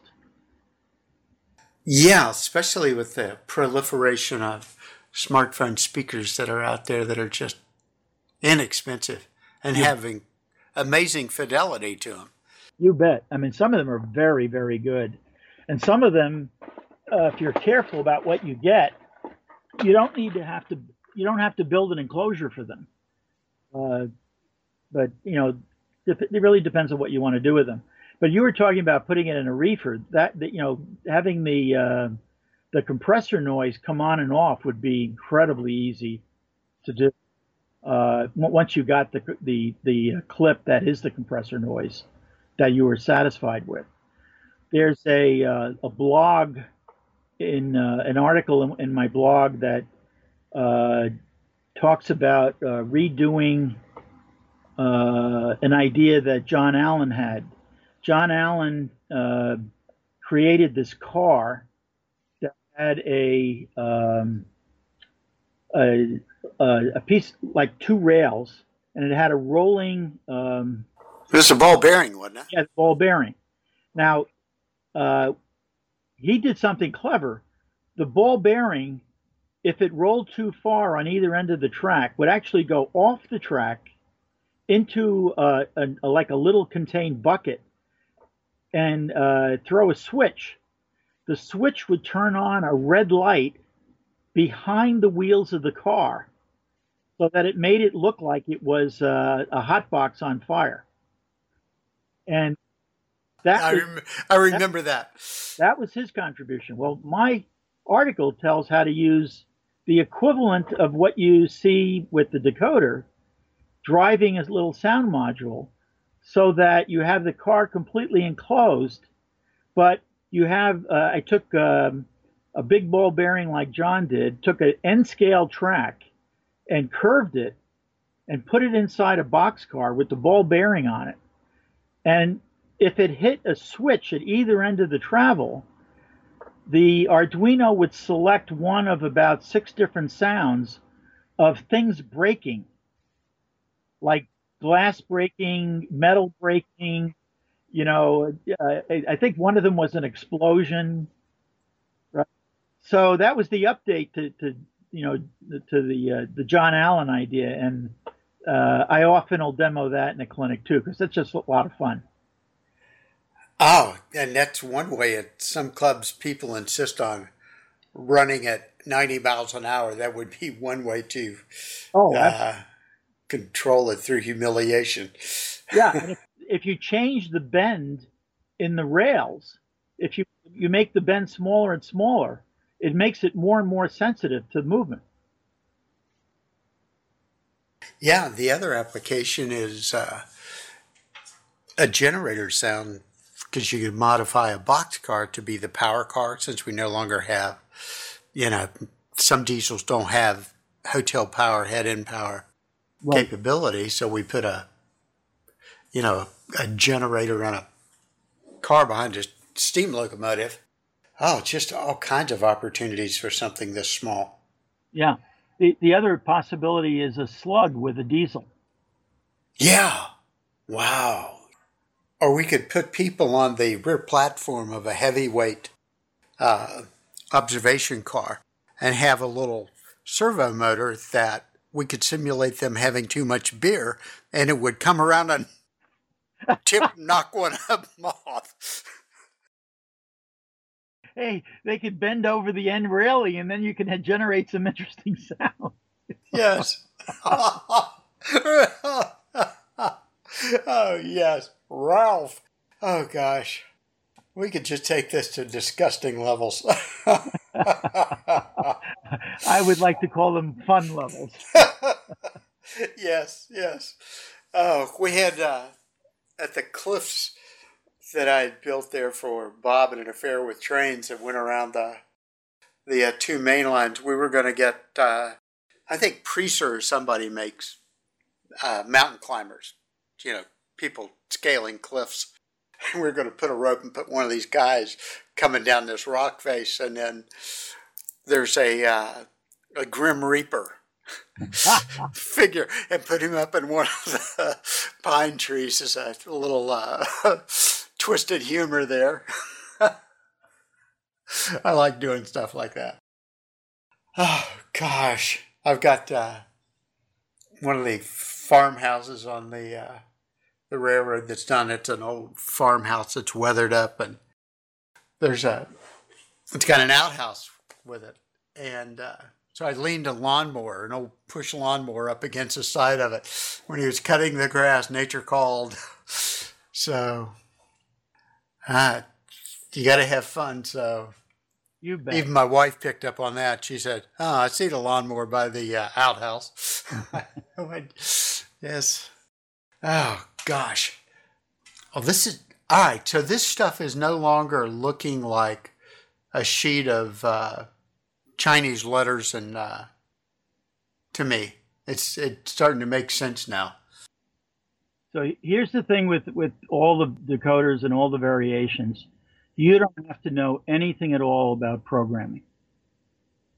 You you build you build a little board or you wire your own little board uh, you connect the cable to the Arduino, you download the sketch, you're done.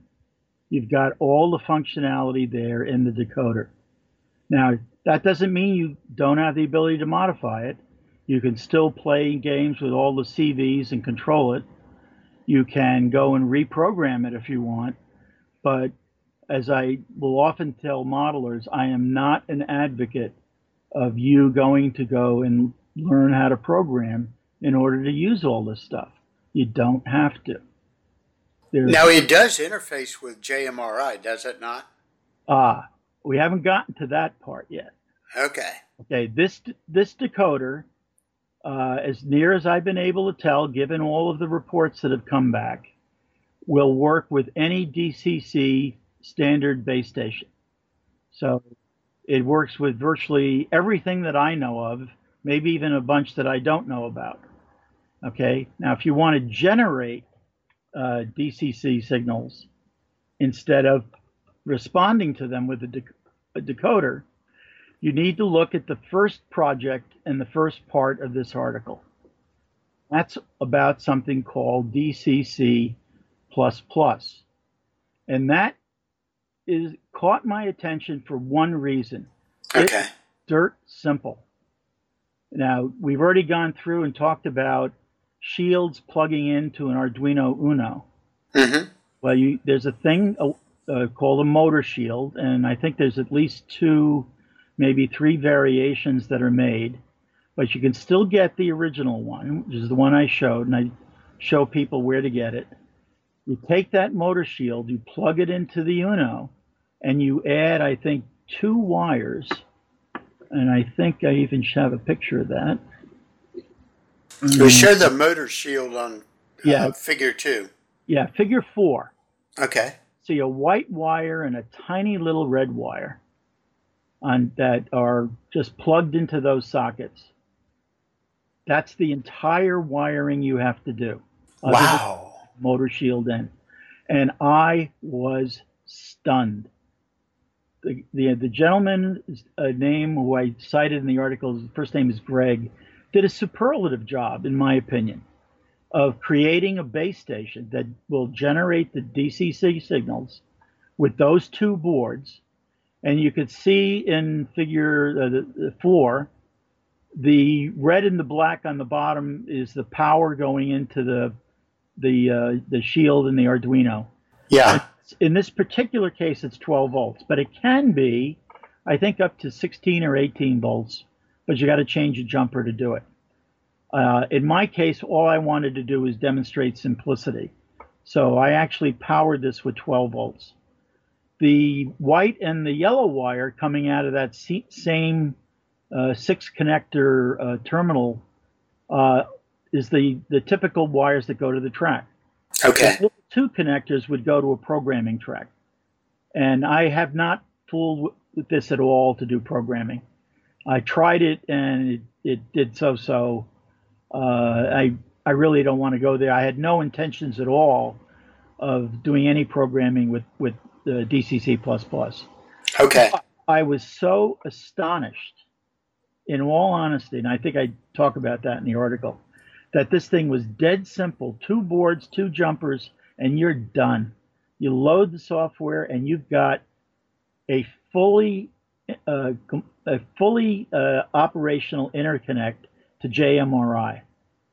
So this, in effect, is another really low-cost JMRI interface that'll go from your JMRI running on your PC or laptop or whatever through a USB connector that you can see in Figure 4, and then it goes right to the track.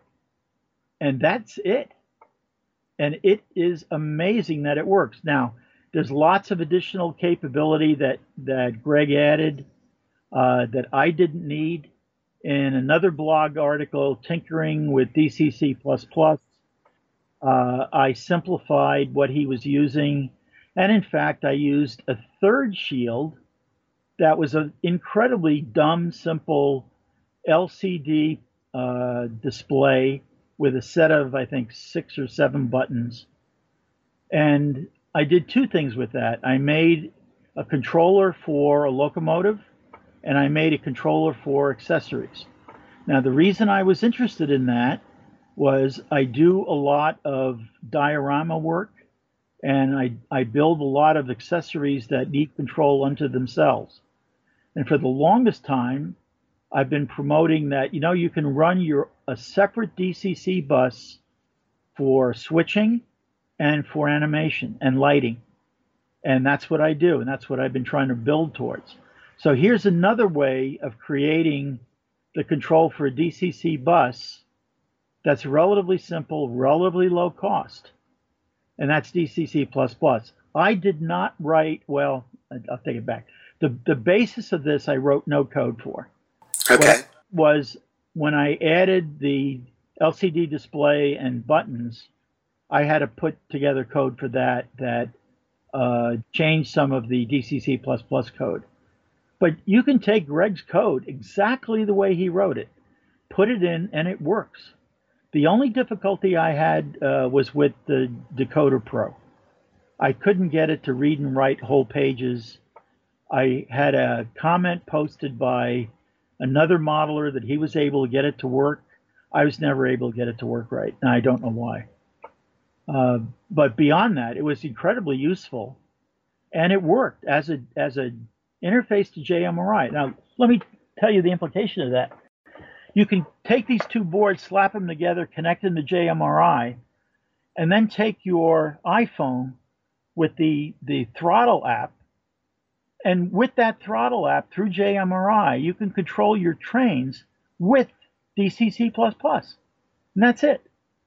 So you, all of a sudden, you are able to put together, you know, an incredibly cheap demo, or if you wanted to do a time saver module as a, to bring it to a, an exhibition or a show, or use it in the in, in your club layout, I mean, there's all kinds of variations now that you can take advantage of because the cost just goes to the, you know, into the dirt.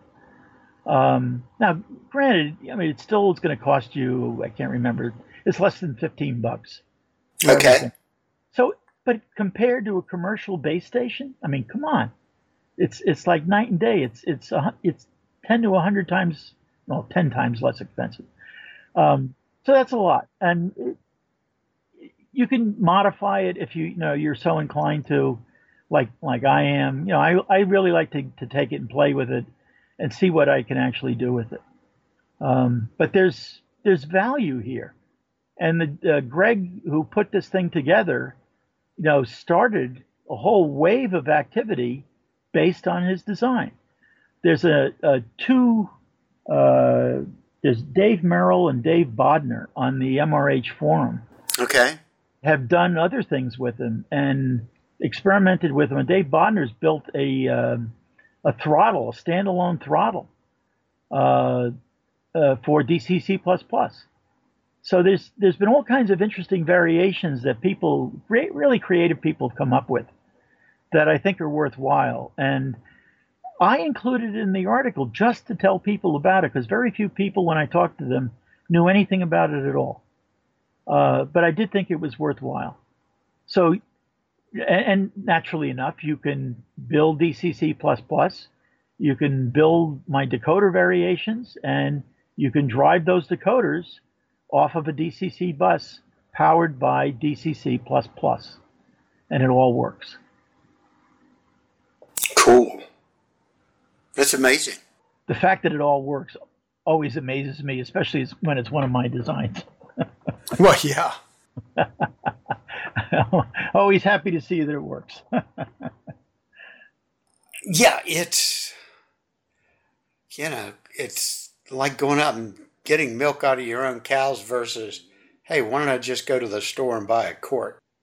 Yeah, you know, and I don't think that this thing is ever going. Well, there are people who think otherwise, but in my opinion, it's it. I don't think that this challenges the the commercial base stations, which have a lot more capability, a lot more features, you know, a lot more uh, things that you get to play with without putting in a lot of work. But there are people like me that like to tinker with stuff and like to try, you know, different variations out and you know, kind of look at something and say, I wonder if you could do that. Oh, you know? absolutely. I wonder if you could model something like that, or I wonder if wonder if you can get this to drive a semaphore, you know, so that it'll stop in, in, in mid transition just at the right spot. Stuff like that. It's, it's a challenge, and I enjoy the challenge, and I enjoy uh, tinkering, so it goes hand in hand. Well, parallel is like when you and I were younger, and you could buy a a, a Heath radio kit. You bet. And oh wow, I can listen to AM radio in my room at night. And Arduino is kind of like that because you do build it. Uh, there's a, especially the young kids like this kind of stuff. Absolutely. And the, the, the, the, in, in tune with that, I think you hit upon something really important. There's a, been a lot of discussion, some of which is actually useful, um, about getting young people into the hobby. Yeah. I think that this is a lever to get young people into the hobby. Arduinos are being used in grade school, in middle school, in high school, in college. They're in use at MIT in research. I mean, they are all over the place. Why? Because they're easy to use and they're just powerful enough to do really interesting things. I was and not aware of that. That's amazing. It is truly amazing. Uh, in fact, uh, uh, I had a couple of modelers call uh, or write and say, I really need help on this. Do you have any suggestions? And I said, well, it's difficult, you know, to debug stuff from 3,000 miles away or to tell you how to learn, you know, how to solder this or put this together or how to read the numbers on a component what I suggest you do is find somebody locally that's interested in this. And you know, they, usually come back and say, "Well, nobody at my club's interested in it, or they don't have time, or this and that." And I said, "Have you ever thought of talking to your grandson, or your granddaughter or you know somebody down the street that's interested in this stuff they probably have seen it and they may be able to help you out with it and of course a bunch of people get very embarrassed by that but you know it's like picking up a cell phone. I don't know if i use half the features on my cell phone. My son picks it up and he tells me about at least a quarter of the features i'm not using that i really ought to be using. You know you you can get that information from lots of different sources but you will not be the least amazed to learn that if you Google Arduino and virtually anything, a problem, an opportunity, a device, uh, you know, something that you want to control, something that you want to do, uh, you will come back with pages and pages and pages, likely of things that have already been done that are relevant to what you're interested in. And it's truly amazing uh, not to digress too much on that point, but there are actually variations of Arduino that are specifically designed to be embedded in clothing. Say what? To be embedded, to be put inside clothing. To what purpose? Believe it or not, to light up LEDs. okay. To Put sensors together so that the, the patterns change when somebody approaches you to put sound together with your wardrobe. I mean, there is stuff that that's being seriously looked at that makes some of my animations look like you know just incredibly basic things. Uh, but there's lots of interesting things you can do. My mind just flashed to a picture of Kim Kardashian with her her rear end lighting up because there was an Arduino built into her pants. Well, okay. You know, I wouldn't hold my breath about that. It may have already been done. Yeah, it may have already been done. Hard to say. It, okay, that's amazing. Yeah, there's a lot of stuff that's been done that uh, is available, and because it's all open, people share it and and there's leverage in that, and people are starting to take advantage of that. I mean, e- even if you look at all the, the projects and variations in the, the two articles, there's probably over 70 variations of, of, of sketches and projects that are there that you know you can take up and load and away you go and you can start running with it and that's part of the advantage is that you can share this stuff yeah, open framework. Yeah. That's great. Well, it's, you know, the basis of uh, the JMRI uh, experience. You got it. So I had never used JMRI that much. A friend of mine who, you know, years ago showed me how to do DCC uh, installs, you know, uncloak the mystery there. He said, why don't you do this manually learn what the CVs are, what the values, how the impact is on the performance, and then you can get into JMRI. And so I started doing that, and I just never loaded JMRI. So the other day I was doing my first Tsunami 2 install on one of my own locomotives so we can have a conversation with Georgia SoundTraxx on uh, the experience. And I went, okay, this is a little more complex than your basic Tsunami. Maybe I'll give uh, JMRI a, a try here. So I now have JMRI on my computer, but I need the manual to learn how to do it properly. So things are changing. They're just always changing, new things to learn. There's there's so many. Well, like a cell phone, there's so many functions now uh, in JMRI. I'll probably never use half of them. But That's right. It's nice to know they're there. Can you play solitaire like you can on your phone?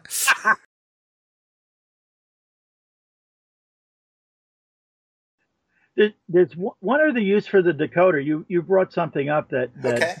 brought it to mind if you build even the simplest LED decoder that that will you know turn on uh, 17 LEDs with 17 functions, there's actually a value to it, and the value is uh, to set the address to uh, a decoder uh, the same as the decoder that you're installing in a loco or first time install or you've got some kind of trouble with a particular uh, loco and its decoder.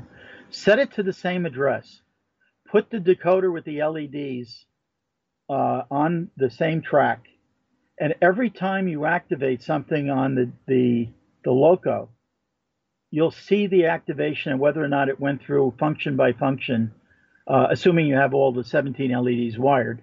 Yeah. You'll see the same on the decoder. I use it for debugging a lot. And uh, to see whether or not you're actually sending out uh, the right function and whether or not it's being received by the the loco. But it, it saved me a couple of times by doing that. Excellent idea. Excellent. Okay, are there any other aspects of this you want to talk about? Well, the, the, the thing that, that both of the articles don't really deal with, uh, except for the video in the second article about the float plane on yeah, yeah, number eight. Uh, animation is is what started all this. Um, response to lots and lots of different modelers is what uh, drove it in other directions. A lot of the ideas for this came from other modelers. No one person holds the, the corner on great ideas or good ideas. That certainly is the case with this. Uh, I don't think I'd come up with half of the variations if other modelers haven't said, could you do this? Could it do this? How do I do this? How do I modify yeah. it? However, the original intent and my great love is an animation. Yeah. And the neat thing about uh, using decoders is that two wires can be fed to your layout to feed power and control to lots of different things. And if you've got a DCC decoder on the other end of those wires, uh, you can use JMRI or you can use a lot of other things. A DCC++. I actually have uh, a, a, thing I call a DCC function generator that'll send out functions, uh, turn things on and off timed, which I use for animation. But the fact that you only have to run two wires around layout is a great benefit. And the fact that you can generate the DCC signal to control things that have nothing to do with the track, nothing to do with your locos, nothing to do with track switches, and it can be completely separate and be cost effective. That's neat. Uh, so the kind of, of uh, uh, animations that I deal with combine elements of light, motion, sound, the synchronization of the three, and all in com- combination to tell a story. That's to me what animation's all about. Just like a, a really good scene that's built on a layout, in effect tells a story. You're drawn into the scene because things are going on in the scene that's intricate, that's complex. And the scene, if it's done really, really well, is telling a story. No movement, sometimes no lighting, sometimes no sound, sometimes only partial elements of it.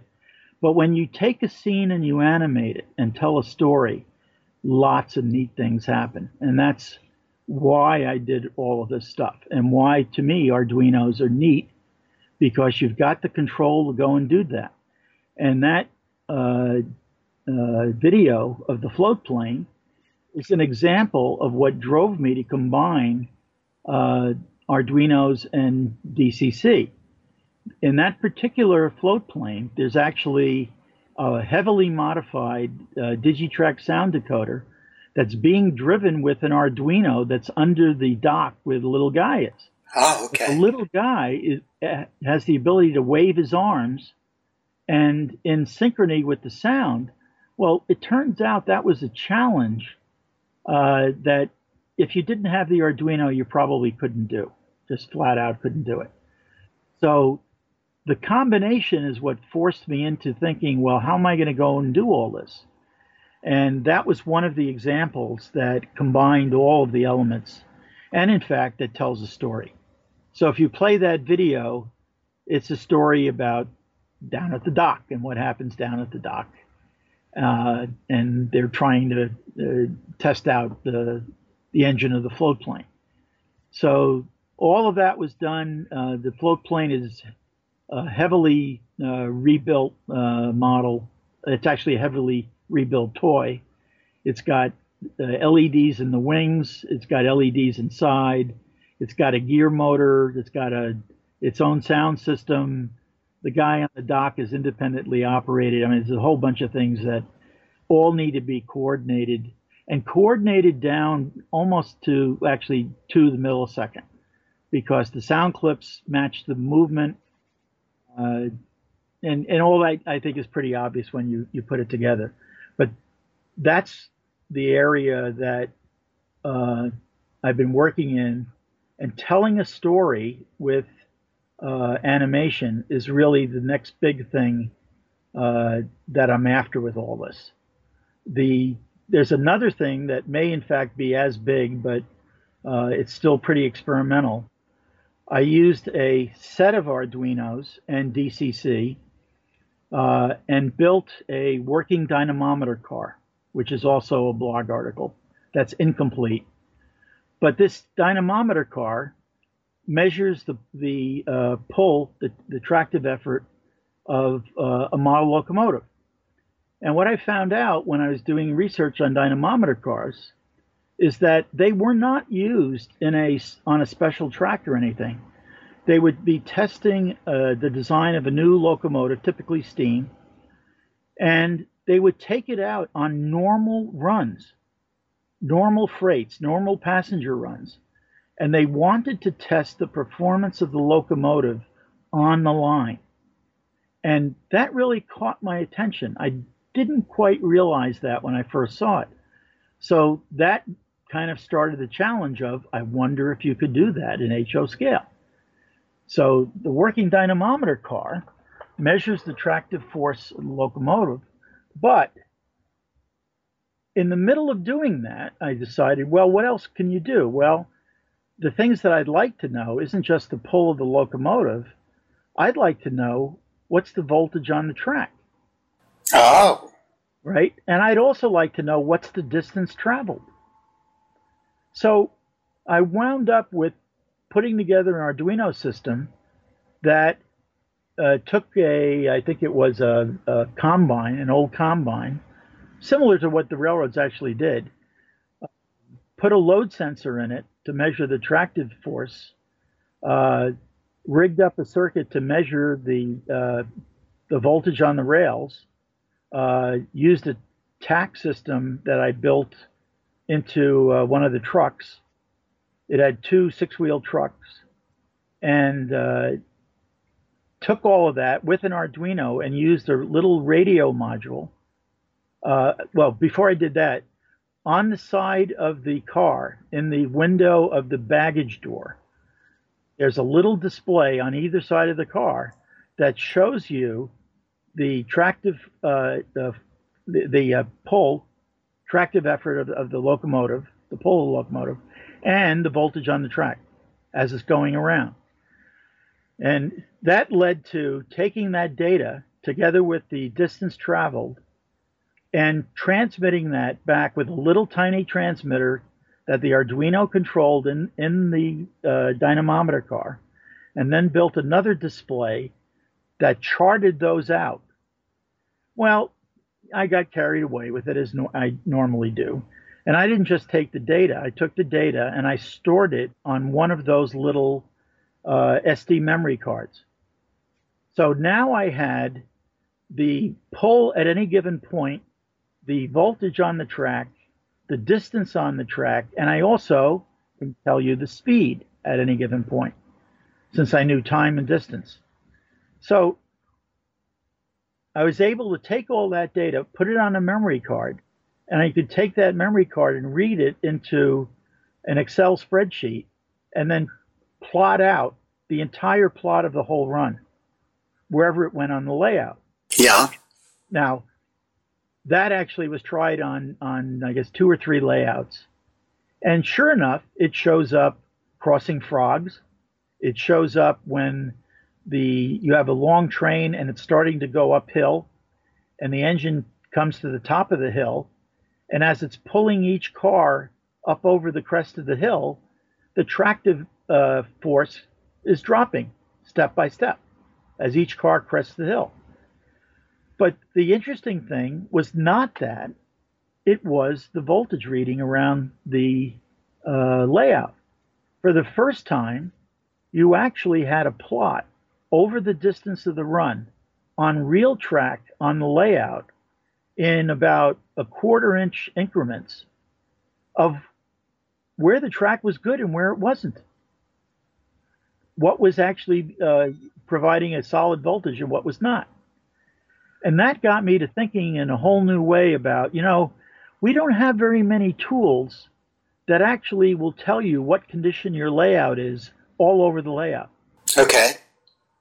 Uh, but I think that, and then of course somebody when I posted it on my blog, somebody immediately writes in and said, "Well, can you measure the different the distance between the rails?" And I'm thinking, I don't know how to measure the distance between the rails, but it got to be a very interesting thing because if you had all that information and you could measure the distance between the rails, you would really have an incredible tool that would tell you when you were out of gauge, in or out of gauge at different parts of your layout, just by running a train over the layout. So that's a whole set of projects to do what I'm calling now layout wide tools that I think might generate some interest somewhere along the way. And it doesn't have to, you don't have to build a dynamometer car to do that, but if you had the voltage at every point in the layout and you had the distance between the rails, you would have a really interesting diagnostic tool for your layout. Anyway, I think somewhere along the way, I'm probably going to get back into that. Okay. Now, did you use uh, all Arduino based? When you did your uh, wrecking crane, yeah, with the uh, micromotors, did you use Arduino for the control back then? No, I used okay. a heavily modified uh, Digitrax sound decoder. Digi- Digitrax sound decoders are not noted for the all-time best sound. However, they have one property that very few. There's only one other decoder that I know of has this property, and that is you can actually reprogram the entire guts of the decoder. And when I built the crane, the crane didn't have the kind of control or needed the kind of control that a diesel or steam locomotive needed. It needed different things.